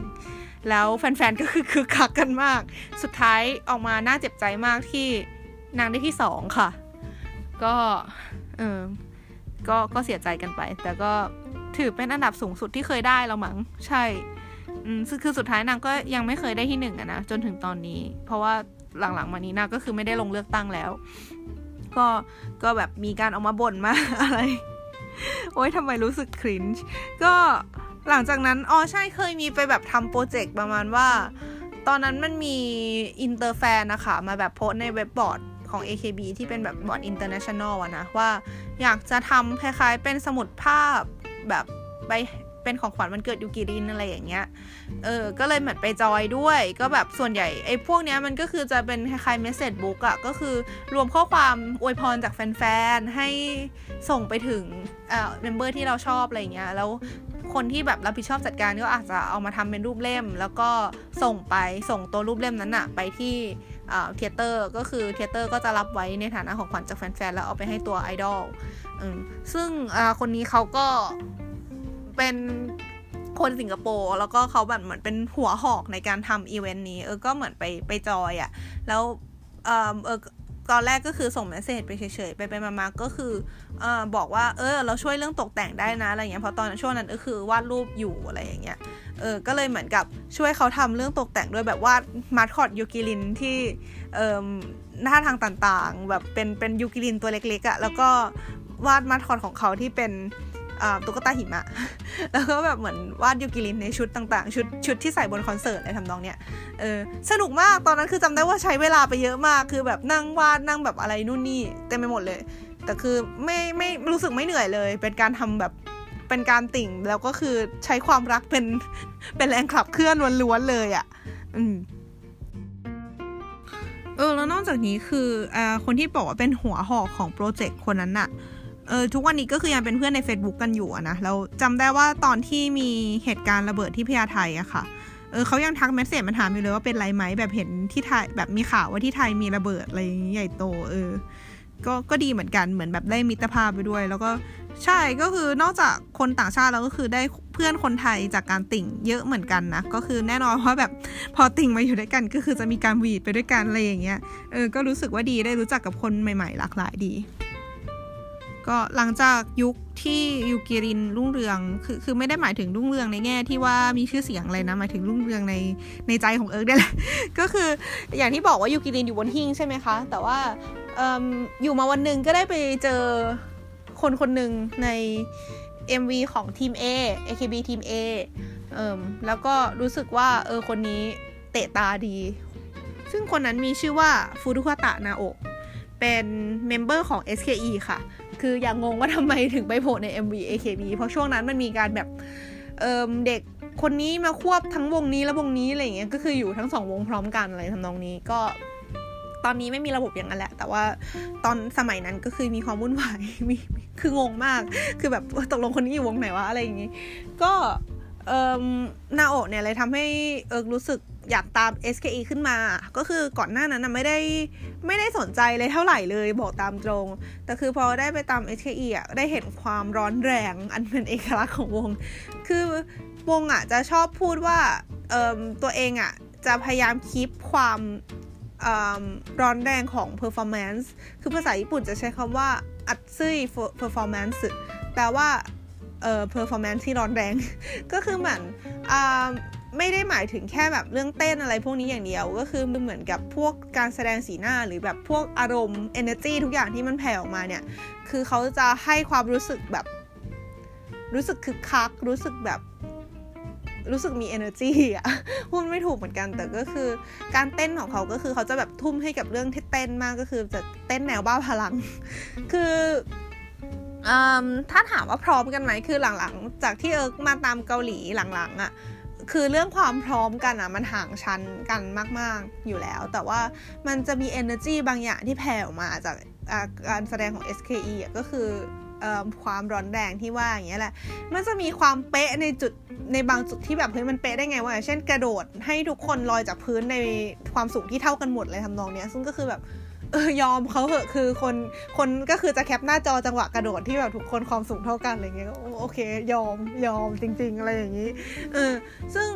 คือก็อย่างที่บอกก็คือบอกตามตรงเนี่ยรายละเอียดแบบอินดีเทลจริงๆอะ่ะมันไม่ได้แบบเป๊ะกันขนาดนั้น มันไม่ได้แบบลายเดียวกันเหมือนเกาหลีอะไรอย่างเงี้ยซึ่งเข้าใจว่ามันก็คือมาจากค่านิยมที่ต่างกันด้วย แต่ก็คือในบรรดา 48 เนี่ยเออไปๆ มาคือเอิร์กชอบ performance ของ SKE ที่สุดทำให้เอิร์กค่อยๆ เหมือนย้ายสังกัดจากที่ตาม AKB แล้วอ๋อช่วงนั้นมันแบบ member เก่าๆที่เอิร์กตามอยู่มันออกกันเยอะมากเลยด้วย เราเออก็ยังไม่ค่อย touch กับ member รุ่นใหม่เท่าไหร่ ก็เลยหันไปตาม SKE แทน แล้วก็ตาม SKE เป็นหลักมาจนถึงปัจจุบัน ซึ่งแน่นอนว่า main หรือว่าโอชิใน SKE อันดับหนึ่งของเอิร์กก็คือนาโอะจังคนนี้นี่เอง ก็เป็น member ที่ เออ อธิบายยังไงดีวะ คือเป็น member ที่เปลี่ยนคาแรคเตอร์ไปเยอะมากในในช่วงเวลาที่เอิร์กตามอะ่ะ คือช่วงเวลาแรก ๆ ที่เอิร์กตามนาโอะจะดูเป็นเด็กใสๆ เป็นเป็นเด็กน้อย คือนานาโอะอายุเท่าเอิร์กนะ ช่วงแรกๆที่เอิร์กตามก็คือยังไม่บรรลุนิติภาวะด้วยซ้ำมันนะเขาก็จะเป็นเด็กน้อยใสๆที่ เหมือนตาโตๆแบ๊วๆเอ่อเหมือนกับอ้อนๆหน่อยอะไรเงี้ยแล้วก็ชอบทำตัวเซ็กซี่ซึ่งสำหรับเอิร์กมันดูเป็นการพยายามเซ็กซี่เพราะคือตัวเขาก็ไม่ได้เป็นผู้ใหญ่ขนาดนั้นนะเข้าใจใช่ไหมอืมแล้วไปไปมาๆก็คือเขาก็โตขึ้นนะนะความเซ็กซี่ของเขาก็มากขึ้น แล้วก็ คือเขาเหมือนเขาชอบแนวนี้อยู่แล้วด้วยนะ หมายถึงแบบว่าเขารู้สึกว่าแนวนี้มันเหมาะกับเขาอะไรเงี้ย เวลาแสดงแสดงเขาก็จะเหมือนสีหน้าอะไรเงี้ย ก็จะเหมือนแบบเขาจะพยายามทำให้แบบมีความเซ็กซี่ออกมาอะไรทำนองนี้ แล้วก็เป็นคนที่เต้นเก่งแล้วก็เสียงดีคนหนึ่งเลย คือ ในรายการ AKB Bingo AK Bingo ที่พูดถึงไปเมื่อก่อนหน้านี้ค่ะ มันเคยมีการแบบจัดประกวดร้องเพลงอะไรทำนองเนี้ย ก็คือไม่ได้เอาเมมเบอร์ทุกคนมาแข่งกันจริงจังหรอก แต่ว่าเอา member ที่รับเชิญมาแข่งกันแล้วนาโอะเคยได้ที่หนึ่งด้วย เออ คือนางจะมีเสียงร้องที่ค่อนข้างเป็นเอกลักษณ์เลยนะ แบบ unique พอสมควร เราไม่รู้ว่าเราลำเอียงเพราะเราตามนางหรือเปล่า แต่เป็นว่าถ้าเราฟังเสียงคือเรา เราจะรู้สึกว่าเสียงนางเด่นออกมาเลย แบบเวลาที่ฟังซิงเกิลที่เป็นของ SKE ที่ร้องหลาย ๆ คนนะคะ แล้วก็นอกจากนี้นางเคยออก solo single แล้ว solo album ด้วยนะ เออ คืออันนี้เกิดขึ้นหลังจากที่เอิร์กมาญี่ปุ่นแล้วก็คือนางได้มีโอกาสไปร้องเพลงประกอบโฆษณาของมาสก์อะมาสก์หน้าค่ะ ที่มีชื่อยี่ห้อว่า All Face ซึ่งแน่นอนเลยก็คือเป็นเหยื่อการตลาดซื้อมาลองเรียบร้อย แล้วก็พบว่าเออมันดีจริง ก็คือนางได้ไปร้องเพลงประกอบโฆษณา ก็เลยได้เอาเพลงนั้นมาต่อยอดทำเป็นโซโล่ซิงเกิลแล้วนางก็เหมือนทำ challenge ไว้ว่า ถ้าขายโซโล่ซิงเกิลได้เกิน 1 0,000 แผ่น ถ้าจำไม่ผิดนะหนึ่งหมื่นแผ่นอ่านางจะทำโซโล่อัลบั้มก็คือเหมือนตัวสปอนเซอร์จะทำโซโล่อัลบั้มให้นางนั่นเอง ซึ่งมันก็เกินค่ะเอิร์กก็เป็นหนึ่งในนั้นที่ช่วยซื้อนะคือเอิร์กซื้อมาแผ่นหนึ่งก็เออนางก็เลยออกเป็นอัลบั้มมาเป็นมินิอัลบั้ม เพิ่งออกมาเมื่อไม่นานแบบปีที่แล้วเองอะ่ะเออเราก็ซื้อมาแน่นอน ซึ่งก็คือเป็นเป็นอย่างหนึ่งที่บอกได้ว่าเออการร้องเพลงของเธอก็ดี แล้วก็การเรื่องการเต้นก็คือดีจัดว่าดีเลยแหละ แล้วก็เป็นคนที่เหมือนเอาจริงก่อนหน้านี้เรารู้สึกว่านางจะดูใสเยอะไปหน่อยคือเหมือนยังไงดีเป็น บ้าพลังใช่ปะพอพอบ้าพลัง คือคือเหมือนกับว่าใส่พลังเยอะแล้วบางทีเหมือนกลายเป็นว่าบางบาง movement มันจะไม่ค่อยคลีนแต่ว่าพอหลังๆ มันรู้สึกว่าเหมือนเหมือนเริ่มจัดระเบียบร่างกายได้ดีขึ้น ก็คือทำให้มันดูสวยขึ้นเยอะมากๆเลยเหมือนแบบเต้นเก่งขึ้นเยอะดีค่ะ ล่าสุดเป็นเซนเตอร์ได้เป็นเซนเตอร์ครั้งแรกเมื่อปีที่แล้วเออเป็นซิงเกิลที่แบบเต้นหนักมาก แล้วก็ทำออกมาได้สวยมาก clean มาก ดีมากพลังดี โอ้ยดีประทับใจออ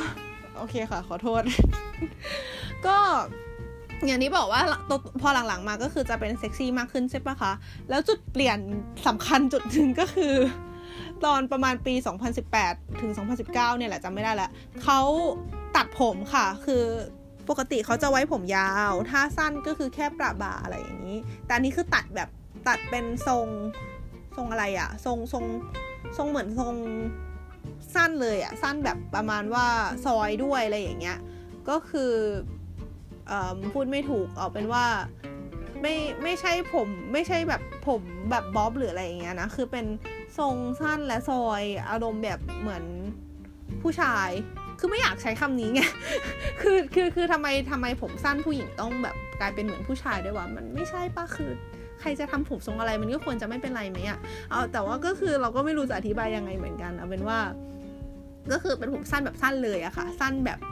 เปลี่ยนลุคไปเลย เปลี่ยนลุคจากสาวน้อย ผมยาวทำหน้าอ่อนทำหน้าเซ็กซี่แบบอ่อนๆแบบเป็นคล้าย ๆ เป็นแบบแนวน้องสาวอะไรนี้ก็คือกลายเป็นหล่อเลยค่ะ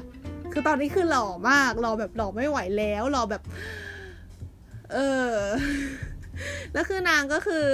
หลังหลังๆมานี้คือย้อมผมบ่อยมาก ล่าสุดคือผมสีม่วงค่ะ แล้วก็คือสีเดียวกับเราคือแบบโอ้ my god ดี แล้วก็คือแบบว่าหลังๆมาอย่างที่บอกว่าคือหล่อขึ้นผิดหูผิดตา แล้วก็คือกลายเป็นผู้ใหญ่ขึ้นด้วย เพราะฉะนั้นก็คือจะเหมือนแบบมีช็อตอารมณ์แบบเซ็กซี่เยอะมาก แล้วเป็นเซ็กซี่แบบที่ดูเป็นผู้ใหญ่จริง ๆ จังๆ แล้วอะซึ่งก็คือดูอายุอานามก็คือก็ผู้ใหญ่แล้วแหละก็คือ 22 แล้ว23 แล้วเออคือเหมือนรู้สึกประมาณว่าแบบเอ๊ะ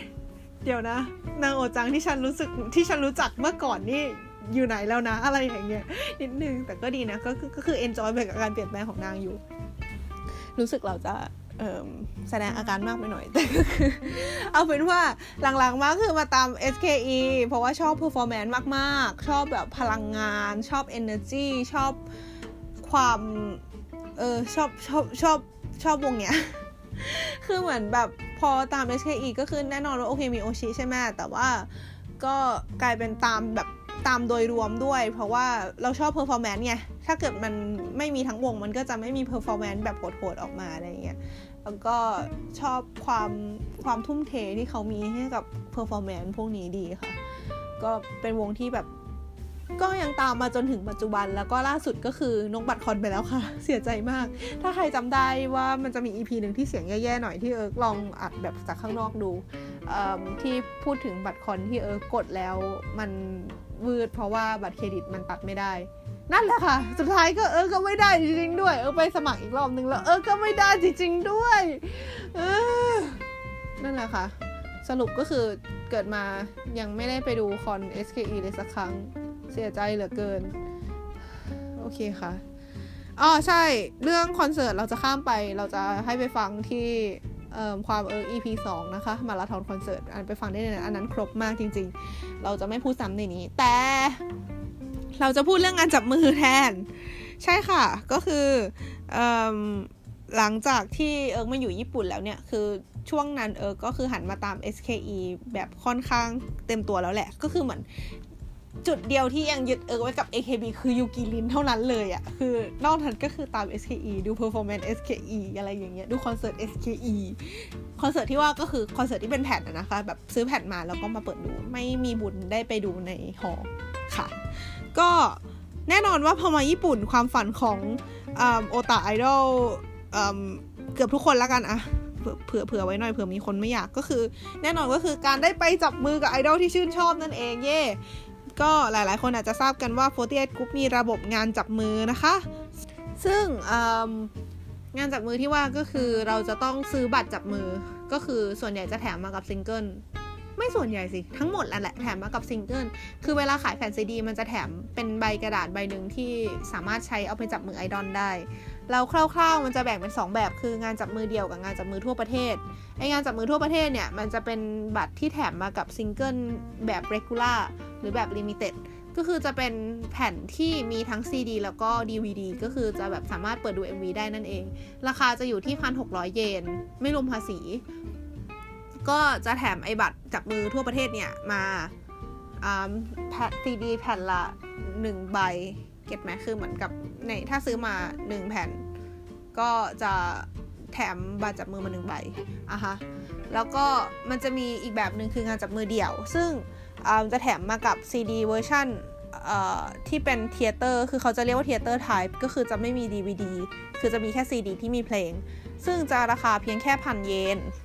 ไม่รวมภาษี เพราะฉะนั้นคนที่อยากจับมือเยอะๆ จะเฮโลกันไปซื้อไอ theater type เนี่ยเยอะๆ ซ้ำๆ ใช่ค่ะเอิร์กก็เป็นหนึ่งในนั้น อ๋อใช่อีกอย่างหนึ่งก็คือไอ้บัตรจับมือทั่วประเทศเนี่ยสามารถใช้ได้ในงานจับมือที่เรียกว่างานจับมือทั่วประเทศโอ้แน่นอนชื่อมันก็บอกอยู่แล้วเนาะแต่คืองานจับมือทั่วประเทศเนี่ยจะเป็นงานจับมือที่จะเวียนไปจัดในแต่ละจังหวัดอะฮะก็คือญี่ปุ่นมี 47 จังหวัด เขาก็จะเวียนไปจัดทุกจังหวัดเลย ก็คือต่อ 1 ซิงเกิลเนี่ย ก็จะไปจัดให้ครบ 47 จังหวัด ก็สามารถไปเข้าร่วมงานใกล้บ้านคุณได้ เออในขณะที่งานจับมือเดี่ยวอะจะเป็นการจัดในฮอลล์ใหญ่ๆ ซึ่งส่วนใหญ่ก็จะจัดในเมืองใหญ่ ๆ อย่างเช่นแบบโตเกียวโอซาก้าอะไรเงี้ย ซึ่งส่วนใหญ่ก็จะไปร่วมที่โตเกียว แล้วงานจับมือทั่วประเทศอะบัตรใบหนึ่งสามารถใช้จับได้สามวิ ค่ะสามวิ คุณฟังไม่ผิดสามวิ อืมคือสวัสดีก็คือได้ไปแหละ แต่ว่าบัตรจับมือเดี่ยวอะใบหนึ่งจะสามารถจับได้สิบวิค่ะ ก็สิบวิก็คือน้อยอยู่ดีปะ คือสามวิคือมันมียังไงดีคือคือจะพูดว่าคนละสามวิก็ไม่ถูก เพราะว่าไอในงานแบบจะในงานจับมือทั่วประเทศอะส่วนใหญ่แล้วมันจะแบ่งเป็นเลน คือในหนึ่งเลนอะอาจจะมีไอดอลได้ตั้งแต่หนึ่งถึงสี่คนจำไม่ได้ว่ามีมากกว่านี้ไหมแต่งานที่เออเคยไปก็คือมีหนึ่งคนสองคนถึงสี่คนอะไรอย่างเงี้ยค่ะ ซึ่งบัตรจับมือใบหนึ่งอะเราสามารถเข้าไปได้ในหนึ่งเลน แล้วในเลนนั้นอะ มีไอดอลกี่คนเราจับได้คนละสามวิเก็ตใช่ไหมคือเพราะฉะนั้นถ้าเราไปในเลนที่มีจำนวนคนเยอะ เราจะสามารถจับมือได้นานขึ้น คือต่อคนยัง3วิเท่าเดิม แต่ว่ารวมแล้วก็คือนานขึ้น แต่แน่นอนค่ะที่เขาจัดแบบนี้ เพราะว่าถ้าเป็นไอดอลดังเขาก็จะเอาไว้คนเดียวไง ถ้าเป็นไอดอลที่ไม่ดังมากก็คือจะเอาไว้สี่คน เออ ก็การตลาดเศรษฐศาสตร์ demand supply อะเนาะ อืม แล้วก็ งานจับมือทั่วประเทศจะมีความพิเศษอีกอย่างคือมี mini live ด้วย ก็คือก่อนงานเริ่มเนี่ย มันจะมีการแสดงจากไอดอลที่มาในวันนั้น อืมแล้วก็ไอดอลที่มาในงานอาจจะมีไม่ได้ครบทุกคนก็คือจะมันก็จะประกาศชื่อว่าใครมาบ้างก่อนจัดงานนะคะ ประกาศในเว็บไซต์แล้วก็สามารถไปเล็งได้ก่อนว่าเราอยากจะไปจับมือใครเลนไหนอะไรอย่างนี้ ส่วนงานจับมือเดี่ยวจะเป็นงานจับมือที่ อย่างที่บอกว่าเดี่ยวก็คือในหนึ่งเลนก็คือจะมีหนึ่งคนเท่านั้น คือเราสามารถเลือกได้ว่าจะไปจับกับใคร และเวลาซื้อเราจะต้องจองก่อน ก็คือเราจะต้องเลือกก่อนว่าเราจะไปจับกับใคร จริงๆ มันมีกรณีบัตรว่างก็คือบัตรบัตรแบงก์อะบัตรที่เราสามารถใช้จับกับใครก็ได้ในวันงาน แต่ว่าไอ้บัตรแบงก์ที่ว่าเนี่ยส่วนใหญ่จะใช้ได้กับเฉพาะไอดอลที่ไม่ค่อยดัง เพราะว่าเขาจะให้ใช้กับ เลนที่มันยังไม่เต็มในรอบนั้นๆน่ะ คือไองานจับมือเดี่ยวมันจะแบ่งเป็นรอบๆ ซึ่งแต่ละรอบเขาก็จะมีฟิกจำนวนไว้ว่า ในแต่ละคนไอดอลแต่ละคนอะจะให้คนมาจับมือได้กี่คน เพราะไม่งั้นถ้าแบบคนเยอะเกินไปมันก็จะเกินเวลารอบต่อไป ทีเนี้ยมันจะมีบางคนที่ขายบัตรจับมือได้ในรอบนั้นได้ไม่หมด ก็คือมันยังมีเวลาว่างเหลือ เพราะฉะนั้นเราสามารถใช้ไอ้บัตรแบงค์เนี่ยเข้าไปจับได้ เพราะว่าไหนๆก็เวลาว่างเหลืออยู่แล้วอะไรทำนองนี้ อืมแล้วก็ หลังจากที่จองไปอะมันก็ในบัตรมันจะมีชื่อเลยนะ ชื่อบอกชื่อเราแล้วก็ชื่อไอดอลที่เราจะไปจับอะไรเงี้ยอืมแล้วก็ใช้บัตรเข้าไปจับได้สิบวิแล้วก็ออกมา ก็ถ้าเกิดอยากคุยนานๆ ก็ก็ซื้อไปสิคะ คุณก็ซื้อไป ก็การตลาดนั่นแหละ ทีนี้งานจับมืองานแรกที่เราได้ไปเป็นงานจับมือที่เซนได ก็อยู่เมืองเซนไดอะเนาะก็เอาใกล้บ้านไว้ก่อน เป็นงานจับมือของซิงเกิลของ SKE ซึ่งเป็นซิงเกิล sub unit คือคือเป็น unit แยกออกมาอีกทีนะ แบบไม่ใช่ ไม่ใช่ซิงเกิลของแบบทาง SKE แต่ว่าก็คือคนที่มางานก็คือก็ยังเป็น member SKE อยู่ดีอะก็เป็นซิงเกิลที่มีชื่อว่าコップの中の木漏れ日 อืม เป็น เพลงที่ดีค่ะ เอิร์กชอบ ก็เขามาจากที่เซนไดเพราะนั้นเอิร์กเคยไป แค่นั่งสถานรถรถไฟไปจากสถานีเซนไดแค่สถานีเดียวเองมั้งถ้าจำไม่ผิด ก็จำได้ว่าตอนนั้นซื้อไอ้ซิงเกิลเนี้ยมาสองแผ่น ก็เลยได้แบบจากมือมาสองใบ แล้วก็ เออไปถือว่าไปลองเชิงอะไรอย่างนี้ เพราะว่านอกจากอันนี้ เอิร์กได้จองบัตรจับมือเดียวไว้แล้วประมาณ 20 กว่าใบ ในงานที่จะต่อจากนี้อีก ก็ถือว่าไปลอง ก็ไปถึงปุ๊บก็จะเจอแถวยาวเหยียด ถือคือเป็นแถวยาวเหยียดแบบที่รอเข้างานนะคะ เพราะว่าจริง ๆ งานอะ่ะ มันมันมันถึงมันงานมันมันเปิดตอนสิบโมงหรือเปล่านะ แต่คือเราไปถึงตอนประมาณเก้าโมงก็คือมีแถวรอเข้างานแล้ว คือฮอลมันยังไม่เปิดให้เข้าอะนะเราก็เข้าไปต่อแถวอะค่ะ แล้ว ด้วยความที่ญี่ปุ่นมันมีระบบ lady zone มันเลยมีแยกแถวหญิงชายด้วย ก็คือถ้าเกิดว่าแบบผู้หญิงมากับผู้ชายอะไรเงี้ยก็คือไปต่อแถวธรรมดาไป แต่ว่าถ้าเป็นผู้หญิงแบบล้วนอะสามารถมาต่อแถว lady ได้ ซึ่งไอ้แถว lady ที่ว่าเนี่ยสั้นมาก สั้นมากมากแบบมากมากซึ่งรู้สึกโกงมาก แต่โอเคช่างมันเถอะ นอกจากนี้ก็จะมีแถว priority ก็คือจะเป็นแถวแบบคนพิการอะไรทำนองนี้ด้วย แล้วก็ไปยืนต่อแถวอยู่ชั่วโมงนึงจนเขาเปิดให้เข้า แล้วก็พอเขาให้เข้าปุ๊บ เราก็จะอย่างที่บอกว่างานจับมือทั่วประเทศเนี่ยจะเป็น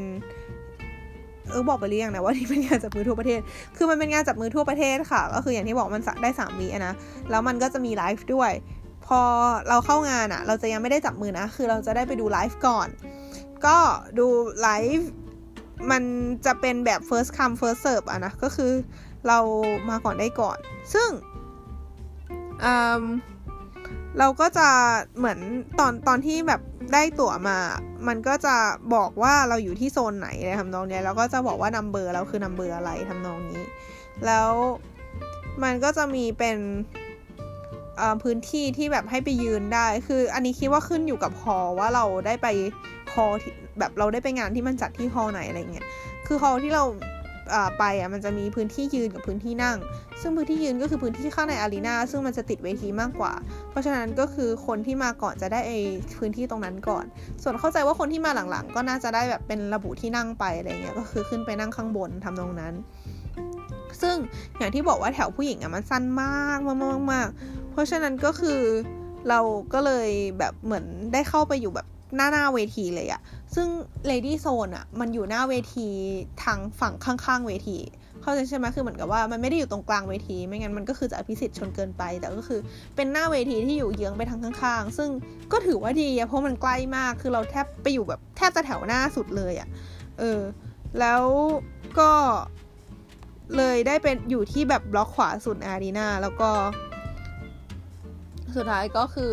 ได้ดูไลฟ์เป็นครั้งแรก คืออย่างที่บอกเออไม่เคยไปคอนเสิร์ต SKE มาก่อน ไม่ดวงไม่พอ แต่คือได้เคยดูไลฟ์จากงานนี้เนี่ยแหละก็คือ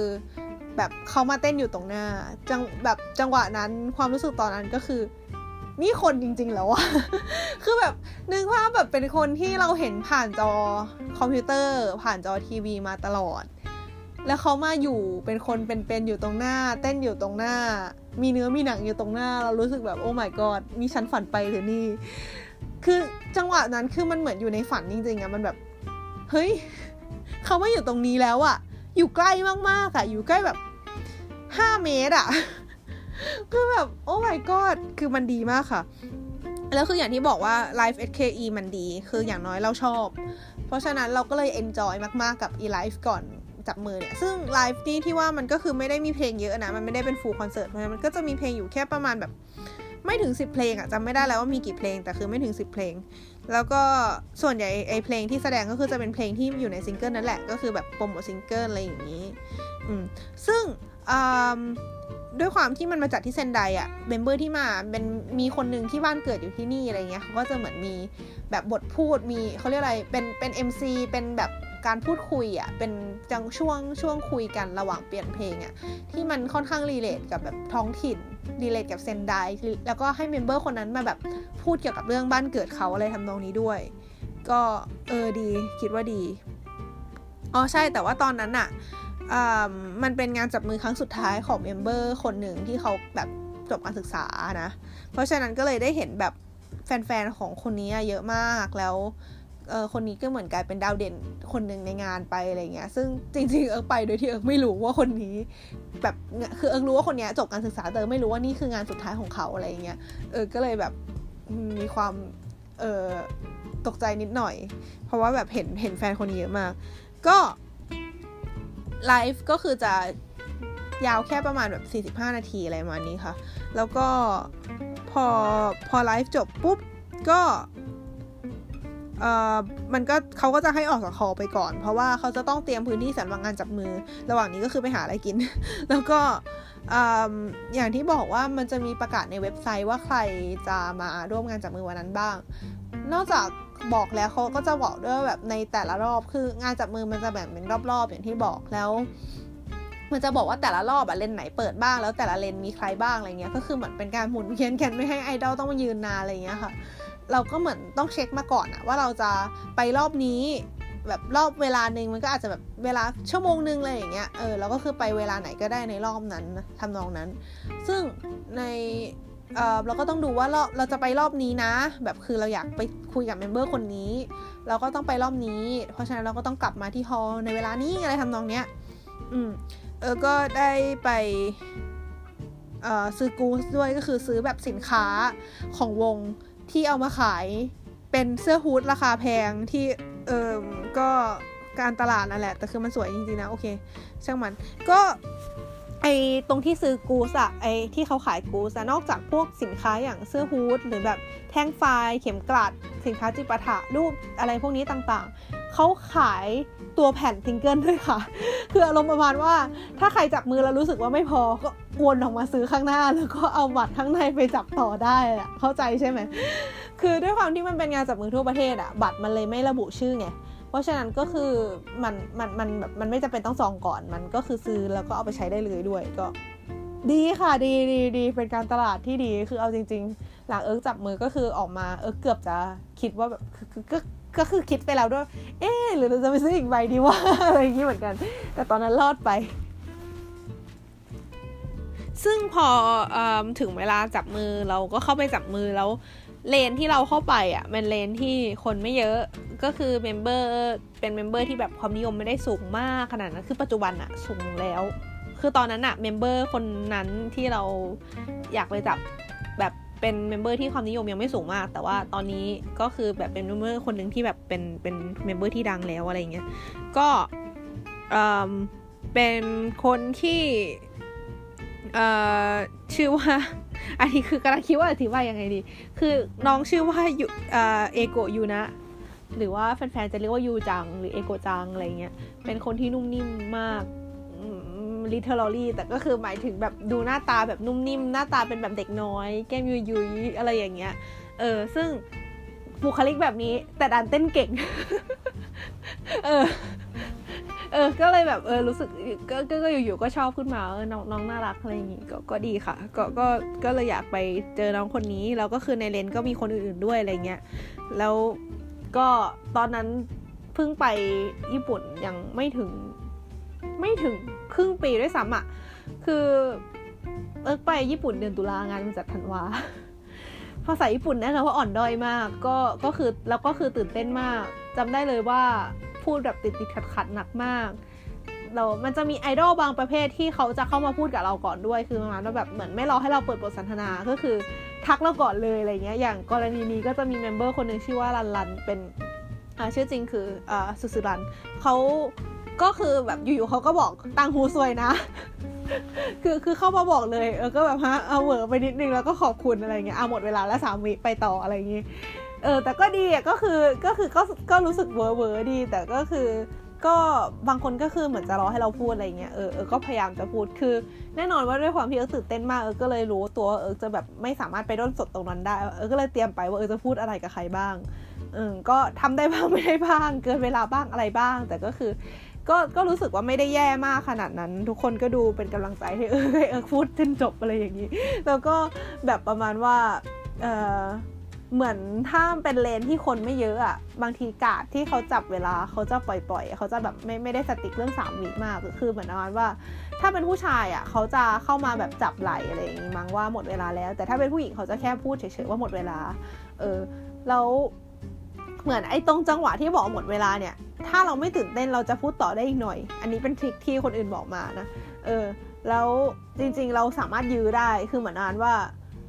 แบบเหมือนเหมือนเอาว่าแบบยังไม่ปล่อยอะไรเงี้ยไอดอลบางคนก็จะแบบมีการยื้อแบบอย่าอย่าเพิ่งไปอะไรอย่างงี้ เออ ก็คือจะ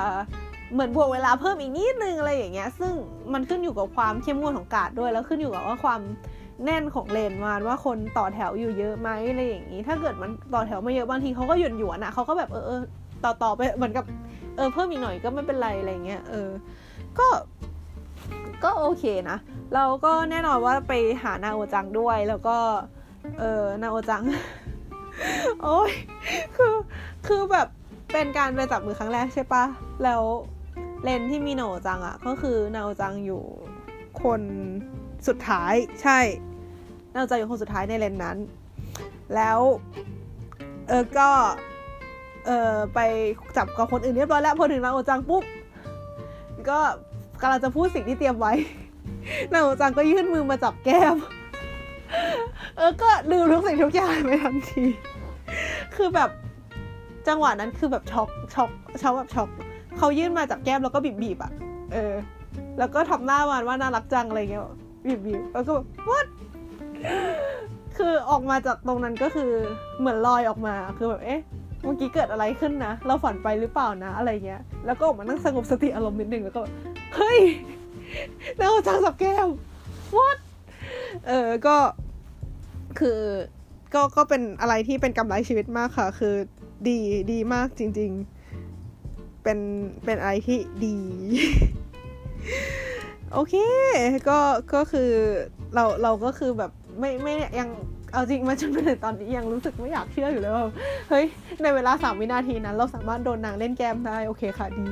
แล้วก็คือมารู้ทีหลังว่าเออแบบถ้าถ้าแฟนคลับเป็นผู้หญิงอะนางก็จะเหมือนแบบพยายาม service ให้เป็นพิเศษอะไรเงี้ยแบบเออเล่นด้วยจับแก้มอะไรนู่นนี่อะไรอย่างนี้ ก็อืมซึ่งความ sweet ของนางเนี่ยก็เห็นได้อีกครั้งจากการไปงานถ่ายรูปคู่ค่ะอะฮะ นอกจากคือคือหลังจากไปงานจับมือครั้งนี้แล้วเนี่ยเออก็ยังได้ไปงานถ่ายรูปคู่ ซึ่งปกติแล้วอะ่ะมันอย่างที่บอกว่าซื้อซิงเกิลมันจะได้บัตรจับมือใช่ปะแต่ว่ามันจะมีการออกอัลบั้มด้วยนานๆที ซึ่งส่วนใหญ่อัลบั้มมันจะแถมบัตรถ่ายรูปคู่ค่ะเอออัลบั้มมันก็จะแพงกว่านะซึ่งไอ้บัตรถ่ายรูปคู่อะใบหนึ่งอะสามารถถ่ายได้ช็อตหนึ่งใช่ใบหนึ่งสามารถถ่ายได้แบบ ถ่ายหนึ่งครั้ง แล้วข้อห้ามคือห้ามใช้กล้องโปร ให้ใช้สมาร์ทโฟนเท่านั้น หรือใช้บางคนใช้โทรศัพท์แบบฝาพับอะก็คือได้เหมือนกันนะ คือให้ใช้โทรศัพท์ถ่าย แล้วแต่ก่อนอะมันจะมีมันจะไม่ได้มีกฎเข้มงวดอะไรมากคือ มันจะเป็นพื้นที่แบบคล้ายๆพื้นที่ว่างสองสองที่อะแล้วก็ให้ไปยืนข้างกัน เพราะฉะนั้นเราจะอยู่ใกล้เมมเบอร์มาก แต่หลังจากมีข่าวสะเทือนขวัญ เหตุการณ์สะเทือนขวัญก็คือ มีคนร้ายพกเลื่อยเข้าไปในงานจับมือ แล้วก็ทำการทำร้ายไอดอลจนได้รับบาดเจ็บไปสองคนคืออคาวาเอดินะ แล้วก็อิริยามาอันนะ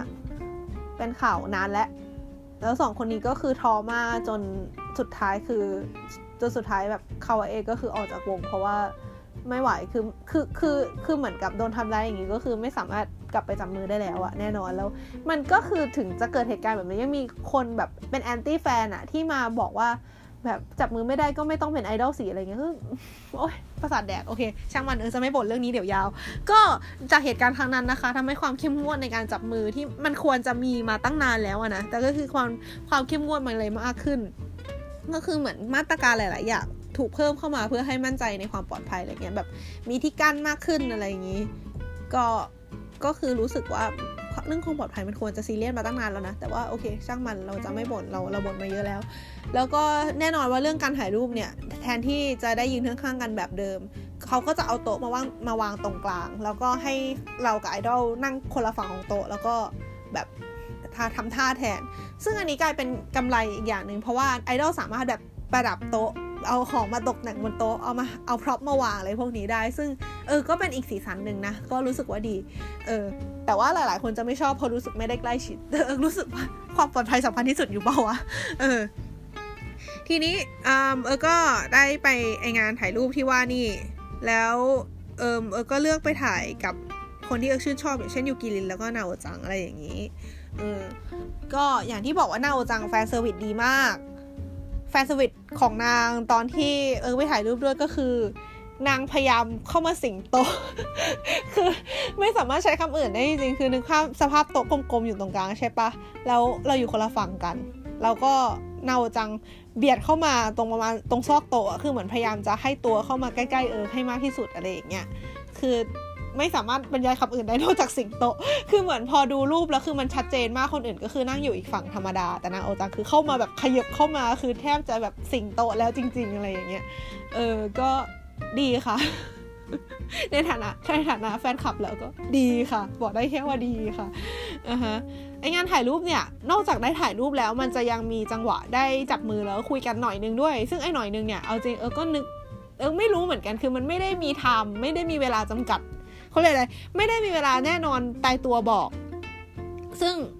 คิดว่ากาดคงคงจะต้องจับแบบว่ามันเท่าไหร่ แต่ว่ามันจะเป็นอารมณ์บานว่ามีเวลาให้เช็ครูปแล้วก็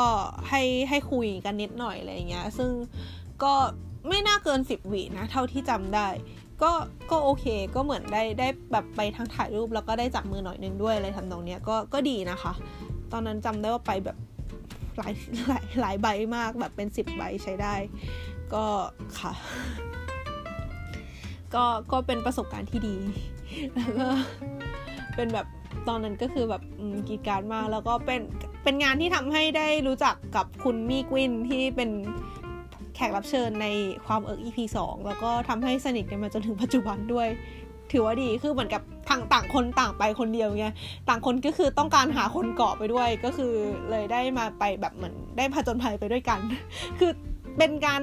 ไปงานจับมืออะไรประมาณนี้งานถ่ายรูปครั้งแรกของทั้งคู่ ก็เลยเหมือนกับเออช่วยกันงมไปด้วยกันแล้วกันนะอะไรอย่างนี้ ดีค่ะก็ก็ดีเป็นเป็นความทรงจำที่ดี หลังจากนั้นมาก็คือได้ไปงานจับมือเดียวปกติด้วย ก็ไปตอนนั้นไปโอซาก้าอันนี้คือจำได้ว่าคุยแบบพูดไปแล้วในไอ ความเอิร์ก EP สองอะนะ ที่ว่ามันมาราธอนมากแบบว่านั่งชินคันเซ็นไปดูคอนเสิร์ตยูกิรินแล้วก็นั่ง night bus กลับมา แล้วก็วันต่อมาก็คือบินไปโอซาก้าเพื่อไปงานจับมือ ก็มาราธอนมากจริง ๆ ก็ตอนนั้นเป็นงานจับมือของ SKE อะนะ แล้วก็เป็นงานจับมือเดี่ยว ซึ่งพอเป็นงานจับมืออะมันก็คือจะไม่ได้เหมือนถ่ายรูปแหละที่ว่าเราจะโฟกัสกับรูป แต่ว่ามันจะเป็นการโฟกัสกับการจับมือมากกว่า ซึ่งเขาก็จะมีหลายเทคนิคที่เขาใช้กันทั้งแบบกุมมือบีบมือแน่น ๆ ดึงเข้าไปใกล้ๆอะไรอย่างเงี้ยเออก็ดีนะคือเหมือนกับเวลาคุยกับไอดอลแล้วก็เราก็จะรู้สึกเหมือนแบบ ล่องลอย รู้สึกเหมือนอยู่ในความฝันอะไรอย่างนี้ก็คือแล้วก็แน่นอนว่าตื่นเต้น แต่ก็คือมันมันเป็นส่วนหนึ่งที่แบบเป็นแรงบันดาลใจทำให้เออรู้สึกเอออยากเรียนภาษาญี่ปุ่นเพิ่มเพราะว่าเราจะได้ไปคุยกับเขาดูเรื่องแหละเราจะได้ไม่เสียเวลาไปกับการอึกอักเพราะว่านึกภาษาญี่ปุ่นไม่ออกอะฮะคิดว่าตั้งแต่ไปงานจับมือมาประโยคที่พีคสุดที่เคยคุยไอดอลน่าจะเป็นแบบเออมาจากไทยเออไอดอลถามว่ามาจากไหนอะไรเงี้ยก็บอกมาจากไทยแล้วเขาก็บอกมาจากไทยเหรอ บ้านเขาปลูกผักชีอยู่นะ แล้วหลังจากนั้นก็คือเห็นเขาอัพรูปผักชีลงทวิตเตอร์แล้วก็โอเคค่ะ เชื่อค่ะก็รู้สึกเอียงวะดี แต่ก็สนุกดี member คนนี้ตอนนั้นตอนนี้ grad ไปแล้วค่ะแบบนี้จบการศึกษาไปแล้ว เพราะว่าเขามีปัญหาสุขภาพเขาเป็นมะเร็งเต้านมเออแต่ว่าตอนนี้หายแล้วเออเป็นคนที่สู้ชีวิตมากเขามีชื่อว่ายากาตะมิกิ เป็น member SKE เป็นเป็นคนที่เต้นเก่งแล้วก็ร้องเพลงก็ดีคนหนึ่งเลยเหมือนกัน เย่ก็เรื่องงานจับมือมีอะไรอีกไหมนะ เรื่องอีกอย่างอีกอันหนึ่งที่พีก็คือ มันจะมีงานจับมือทิ้งที่เอิร์กตั้งปณิธานไว้ว่าจะเป็นครั้งสุดท้ายแล้วเออจะไม่ไปแล้วเพราะเอิร์กรู้สึกว่ามันเสียเงินเกินไป คือจุดเปลี่ยนอะคือรู้สึกว่าเราจะพยายามไปทำไมวะคือเหมือนบางคนจะมีเป้าหมายว่าอยากไปเพื่อให้เราจำได้ใช่ปะแต่ไปไปมาเราก็รู้สึกแบบเราเราไม่ได้อยากขนาดนั้นอะไรเงี้ยเพราะฉะนั้นก็เลยแบบ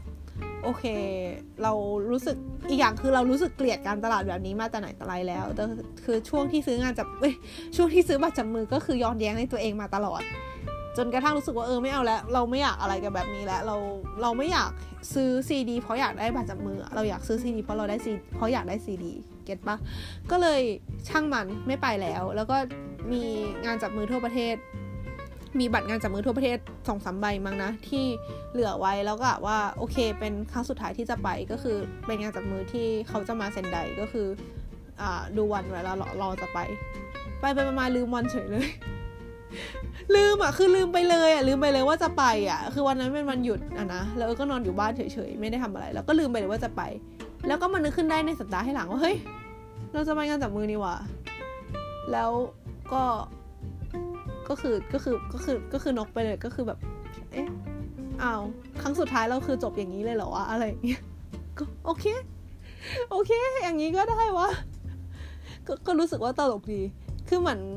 มันมันงานจับมือมันด้วยความที่มันต้องไปจัด 47 จังหวัดใช่ไหมคะงานจับมือทั่วประเทศเนี่ย มันเลยแบบกินเวลานานมากอะบางทีมันแบบซิงเกิลออกปลายปี ไม่ยิงซิงเกิลออกต้นปี งานจับมือกว่าจะจบคือแบบไปปีหน้านู่นอะไรอย่างงี้ก็มีเหมือนกันอะไรทำนองนี้คือไม่ใช่แค่ปลายปีนะปีหน้านู่นเลยเออเพราะฉะนั้นบางทีเราก็ลืมค่ะ แล้วมันเราเราก็เคยลืมแล้วจริงๆด้วยคือแบบหมายกอดความจำฉันก็อะฮะก็เรื่องงานจับมือก็น่าจะจบประมาณนี้ละมั้งอะฮะคือเออเป็นคนที่ไม่ชอบการตลาดแบบเนี้ยแบบที่ คือขายซีดีเพื่อเอาบัตรจับมือแล้วยอดขายซีดีเอาไปขิงคนอื่นได้ คือมันจะมีคนที่แบบเอาเอายอดขายซีดีไปขิงคนอื่นอะแบบเฮ้ย AKB อะซิงเกิลนี้ทะลุล้านเป็นซิงเกิลที่เท่าไหร่แล้วอะไรเงี้ย ซึ่งแบบคือคนซื้อซีดีเยอะก็ต้องยอมรับปะวะว่าเขาอยากได้บัตรจับมือกันเยอะอะเออคือไม่รู้ดิคือคืออาจจะ เอออาจจะคิดมากไปแต่เออก็คือรู้สึกไม่ค่อยโอเคกับการตลาดแบบเนี้ยเออเพราะฉะนั้นเออก็เลยรู้สึกโอเคปลดล็อกตัวเองไม่ไปเราก็ได้ เออ แต่ตอนนี้มีเป้าหมายหนึ่งนะก็คืออยากใส่ชุดไทยไปงานถ่ายรูปแต่ยังไม่รู้ว่าจะมีงานถ่ายรูปอีกเมื่อไหร่คือ เคยคุยกันไว้กับคุณมีกวินมาเมื่อนานมาแล้วว่า ตอนนั้นเห็นสาวเวียดนามใส่ชุดเวียดนามในงานจะถ่ายรูปเหมือนกันก็เฮ้ยเราควรใส่ชุดไทยบ้างปะวะแบบเหมือนมันน่าจะสนุกดีอะไรอย่างเงี้ยเออก็ ยังไม่ได้ลองก็กะว่าถ้ามีโอกาสก็น่าจะลองน่าสนุกดีค่ะอะฮะอีกเหตุการณ์หนึ่งที่ค่อนข้างพีคจากการติ่ง48ก็คือ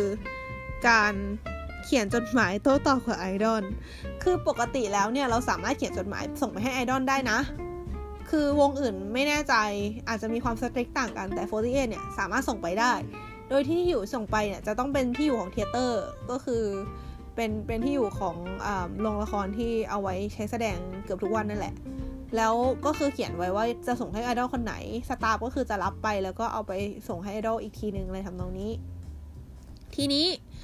ในงานเลือกตั้งครั้งหนึ่งเขามีการบน่น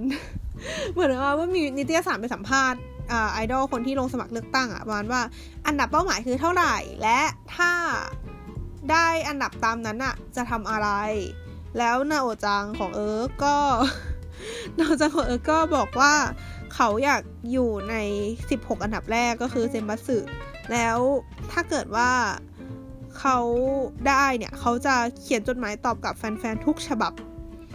ตอนแรกเอิร์กเห็นเอิร์กก็แบบ เอ๊ะทำได้เหรอวะ อะไรอย่างนี้ ก็กลายเป็นว่าเขาก็ได้หนึ่งใน 16 อันดับแรกจริง ๆ แล้วก็ เขาก็บอกคือหลังจากนั้นก็คือไม่ได้มีอัปเดตอะไรเท่าไหร่กันแต่ว่าวันหนึ่งเขาก็ทวีตขึ้นมาว่า อะทำตามสัญญาตอนเลือกตั้งนะสำหรับจดหมายที่ส่งมาในวันที่ 10 ถึง 15 พฤศจิกาในปีนั้นปี 2018 เขาจะเขียนตอบกลับทุกฉบับอะฮะซึ่งเขาหลังจากเขาทวีตแล้วเนี่ย แน่นอนว่าแฟนคลับก็คือแน่นอนเหมือนคือคักมาก แล้วก็เป็นหนึ่งในนั้นเอออยู่ญี่ปุ่นอยู่แล้วด้วยเออก็แบบเออเขียนจดหมายบรรจงเขียนจดหมายอย่างดี มีการแบบเขาบอกว่า เออให้แปะรูปมาด้วยนะอะไรทำนองนี้เผื่อจะจำได้เผื่อใครเคยเจอกันอะไรทำนองนี้ก็แบบก็ดีค่ะ เออก็แบบหารูปแปะนู่นแปะรูปตัวเองตอนไปถ่ายตอนไปแบบงานถ่ายรูปกับเขาอะไรเงี้ยแล้วก็แบบแปะเออนู่นนี่เหมือนแบบตกแต่งเหมือนอารมณ์แบบทำงานศิลปะตอนเด็ก ๆ เลยอะคือความรู้สึกเหมือนทำงานตัดแปะตอนเด็ก ๆ มากๆก็แบบ นี่เราไม่ได้ตั้งใจทำอะไรขนาดนี้มานานแค่ไหนแล้วเนี่ยคือพลังตีนี่มันน่ากลัวจริงๆเลยนะ แล้วก็ส่งไป ส่งไปเรียบร้อยแล้วเขาก็ บอกว่าจะตอบกลับมา คือเขาอะเขาบอกว่ามีจดหมายส่งไปประมาณแบบเป็นพันฉบับได้อะเขาบอกว่าทั้งหมดกี่ฉบับนะเขาบอกว่า เออเขาไม่ได้บอกแต่ว่าเขาบอกว่าทั้งแบบพันกว่าฉบับ แล้วก็มีการอัปเดตเป็นระยะระยะว่ากำลังเขียนตอบอยู่นะ มีการไลฟ์เขียนจดหมายอะไรอย่างนี้ จนกระทั่งเอิกลืมไปแล้วแล้วปี 2019 คือปีถัดมาตอนประมาณเดือน 3 เออก็ได้รับจดหมายตอบกลับของเขา ก็คือมันจะเป็นโปสการ์ดนะคะ คือเหมือนเวลาเขาบอกว่าเวลาส่งไป ถ้าอยากให้ตอบกลับก็คือ ส่งให้ใส่โปสการ์ดสำหรับตอบกลับไปด้วยคือเราจะต้องเสียตังค์ติดสแตมป์เอง แล้วก็เขาก็คือเขียนแล้วก็จะส่งกลับมาให้เลยทำนองนี้ ก็เขียนตอบกลับมาให้เยอะมาก ดีมาก คือมีความสุขมาก ขอยกตัวอย่างประโยคนึงที่ก็รู้แหละว่าเป็น fan service แต่ก็คือก็ก็ทำให้มีความสุขได้ก็คือ เออบอกเออแนะนำตัวไปไง ว่าเป็นนักเรียนต่างชาติที่มาเรียนในญี่ปุ่น เขาก็บอกว่า เออเป็นอะไรที่เท่สุดๆไปเลยนะอะไรอย่างนี้ แล้วก็บอกว่า เออ การที่ได้รู้ว่าแบบเหมือนกับถึงจะเหมือนอาจจะไม่มาก แต่ว่าการที่ได้มาอยู่ใกล้กันมากขึ้น ก็ทำให้เขามีความสุขมากเลยนะในฐานะไอดอลนะอะไรเงี้ยแบบโอเคค่ะคือถ้าเกิดใครไม่อินก็น่าจะรู้สึกว่าเออมันมันมันขนลุกมันแบบมันมันนำเน่าอะไรอย่างเงี้ยนะแต่คือลองคิดสภาพคนที่แบบเป็นโอตาหรือแบบเอาเอาเป็นแบบคนที่กำลังอินเลิฟก็ได้อะคือเห็นประโยคนี้ก็คือตายไปเลยจ้า ก็ เออสนุกดีก็ก็รู้สึกว่าดีก็รู้สึกว่านับถือที่เขาพยายามเขียนตอบทุกคนเป็นพันฉบับ อืม แล้วก็เป็นประสบการณ์ที่ดีอย่างหนึ่งแล้วก็เออเป็นความทรงจำที่ดีของการติ่งเลยแหละ ดีค่ะดี หลังจากนั้นก็ไม่ค่อยมีอะไรแล้วคือ อย่างที่บอกว่าหลังๆมานี้ไม่ค่อยได้ไปฝั่งนั้นมากเท่าไหร่แล้วก็คือ เอิร์กดู performance เอิร์กดูคอนเสิร์ตแต่เป็นของ SKE อย่างเดียวนะ เอิร์กไปคอนเสิร์ตยูกิริน เอ่อถ้าเอิร์กถูกตั๋วคอนเสิร์ต SKE เอิร์กก็จะไปคอนเสิร์ต SKE เออแต่ว่างานจับมือก็ไม่ได้ไปแล้ว ถ้ามีงานถ่ายรูปก็อาจจะไปถ้าว่าง เพราะว่าอยากอยากไปทำความฝันใส่ชุดไทยใส่ชุดไทยในงานถ่ายรูปให้เรียบร้อยอะไรเงี้ย แล้วก็ อืม ก็เหมือนตามห่างๆอย่างห่วงๆรายการอะไรอะไรต้องวาไรตี้อะไรก็ไม่ค่อยดูแหละ อืม ก็เนี่ยแหละเป็นการตาม48กรุ๊ปของเอิร์กยาวนานมาก ยาวมากจริง ๆ หวังว่าน่าจะทำให้หลาย ๆ คนเห็นภาพ คือบางคนอาจจะตามแบบ BNK48 อยู่แล้วนะ ซึ่งซึ่งเอิร์กไม่ได้ตาม แต่ว่าเข้าใจว่าบรรยากาศหรือแบบรูปแบบของงานจับมืออะไรพวกนี้น่าจะไม่เหมือนกัน เพราะฉะนั้นเอิร์กก็เลยอธิบายว่าละเอียดสักหน่อย ก็หวังว่าจะไม่เบื่อกันนะคะสำหรับความเอิร์ก by request ตอนนี้ก็ขอจบลงไปเพียงเท่านี้สำสามารถไป request ตอนอื่น ๆ ได้ที่ Twitter at e r k is a podcaster นะคะ ก็ mention มาได้เลย ว่าอยากให้พูดถึงอะไร แล้วก็ตอนนี้เอิ๊กกำลังทำความเอิร์กอยากทำความเอิร์กเอิร์กอยากทำความเอิร์กตอน Q&A อยู่ก็คือตอนนี้เอิร์ก pin tweet ไว้ที่หน้าทำลายของเอิร์กเองว่าหน้าทำลายหน้าโปรไฟล์เอิร์ก pin tweet ไว้ที่หน้าโปรไฟล์ของเอิร์กว่าออยากทำความเอิร์ก Q&A ให้เหมือนกับจะมีใครถามเข้ามาไหมนะ ก็คือ ถ้าเกิดว่าใครอยากถามอะไรเอิร์กคำถามอะไรก็ได้ สามารถไปรีプライตอบได้เลย แล้วเอิร์กจะเอามาทำความเอิร์ก EP ถัดๆไป ก็สามารถส่งเข้ามาได้จนกว่า EP จะออกอะค่ะ เพราะว่าปกติก็คืออัดแล้วก็อัพขึ้นเลย เพราะฉะนั้นก็มันมันไม่ได้มีจังหวะช่วงทิ้งช่วงอะไรหรอก ก็ก็ส่งกันเข้ามาเยอะๆนะคะ อยากถามอะไรก็ถามกันเข้ามาหนึ่งคำถามสองคำถามก็ได้ได้หมดถามมาเลย ถ้าเกิดคำถามเยอะก็แค่ตัดไปทำตอนสองแค่นั้นเองไม่มีอะไม่มีปัญหาไม่ซีเรียส เย่ก็เข้ามาคุยกันเยอะๆนะคะ วันนี้ก็ขอลาไปก่อน ตอนนี้คอแห้งมาก พูดเยอะมาก แล้วก็ติดตามตอนต่อไปกันด้วยนะคะ ขอบคุณค่ะ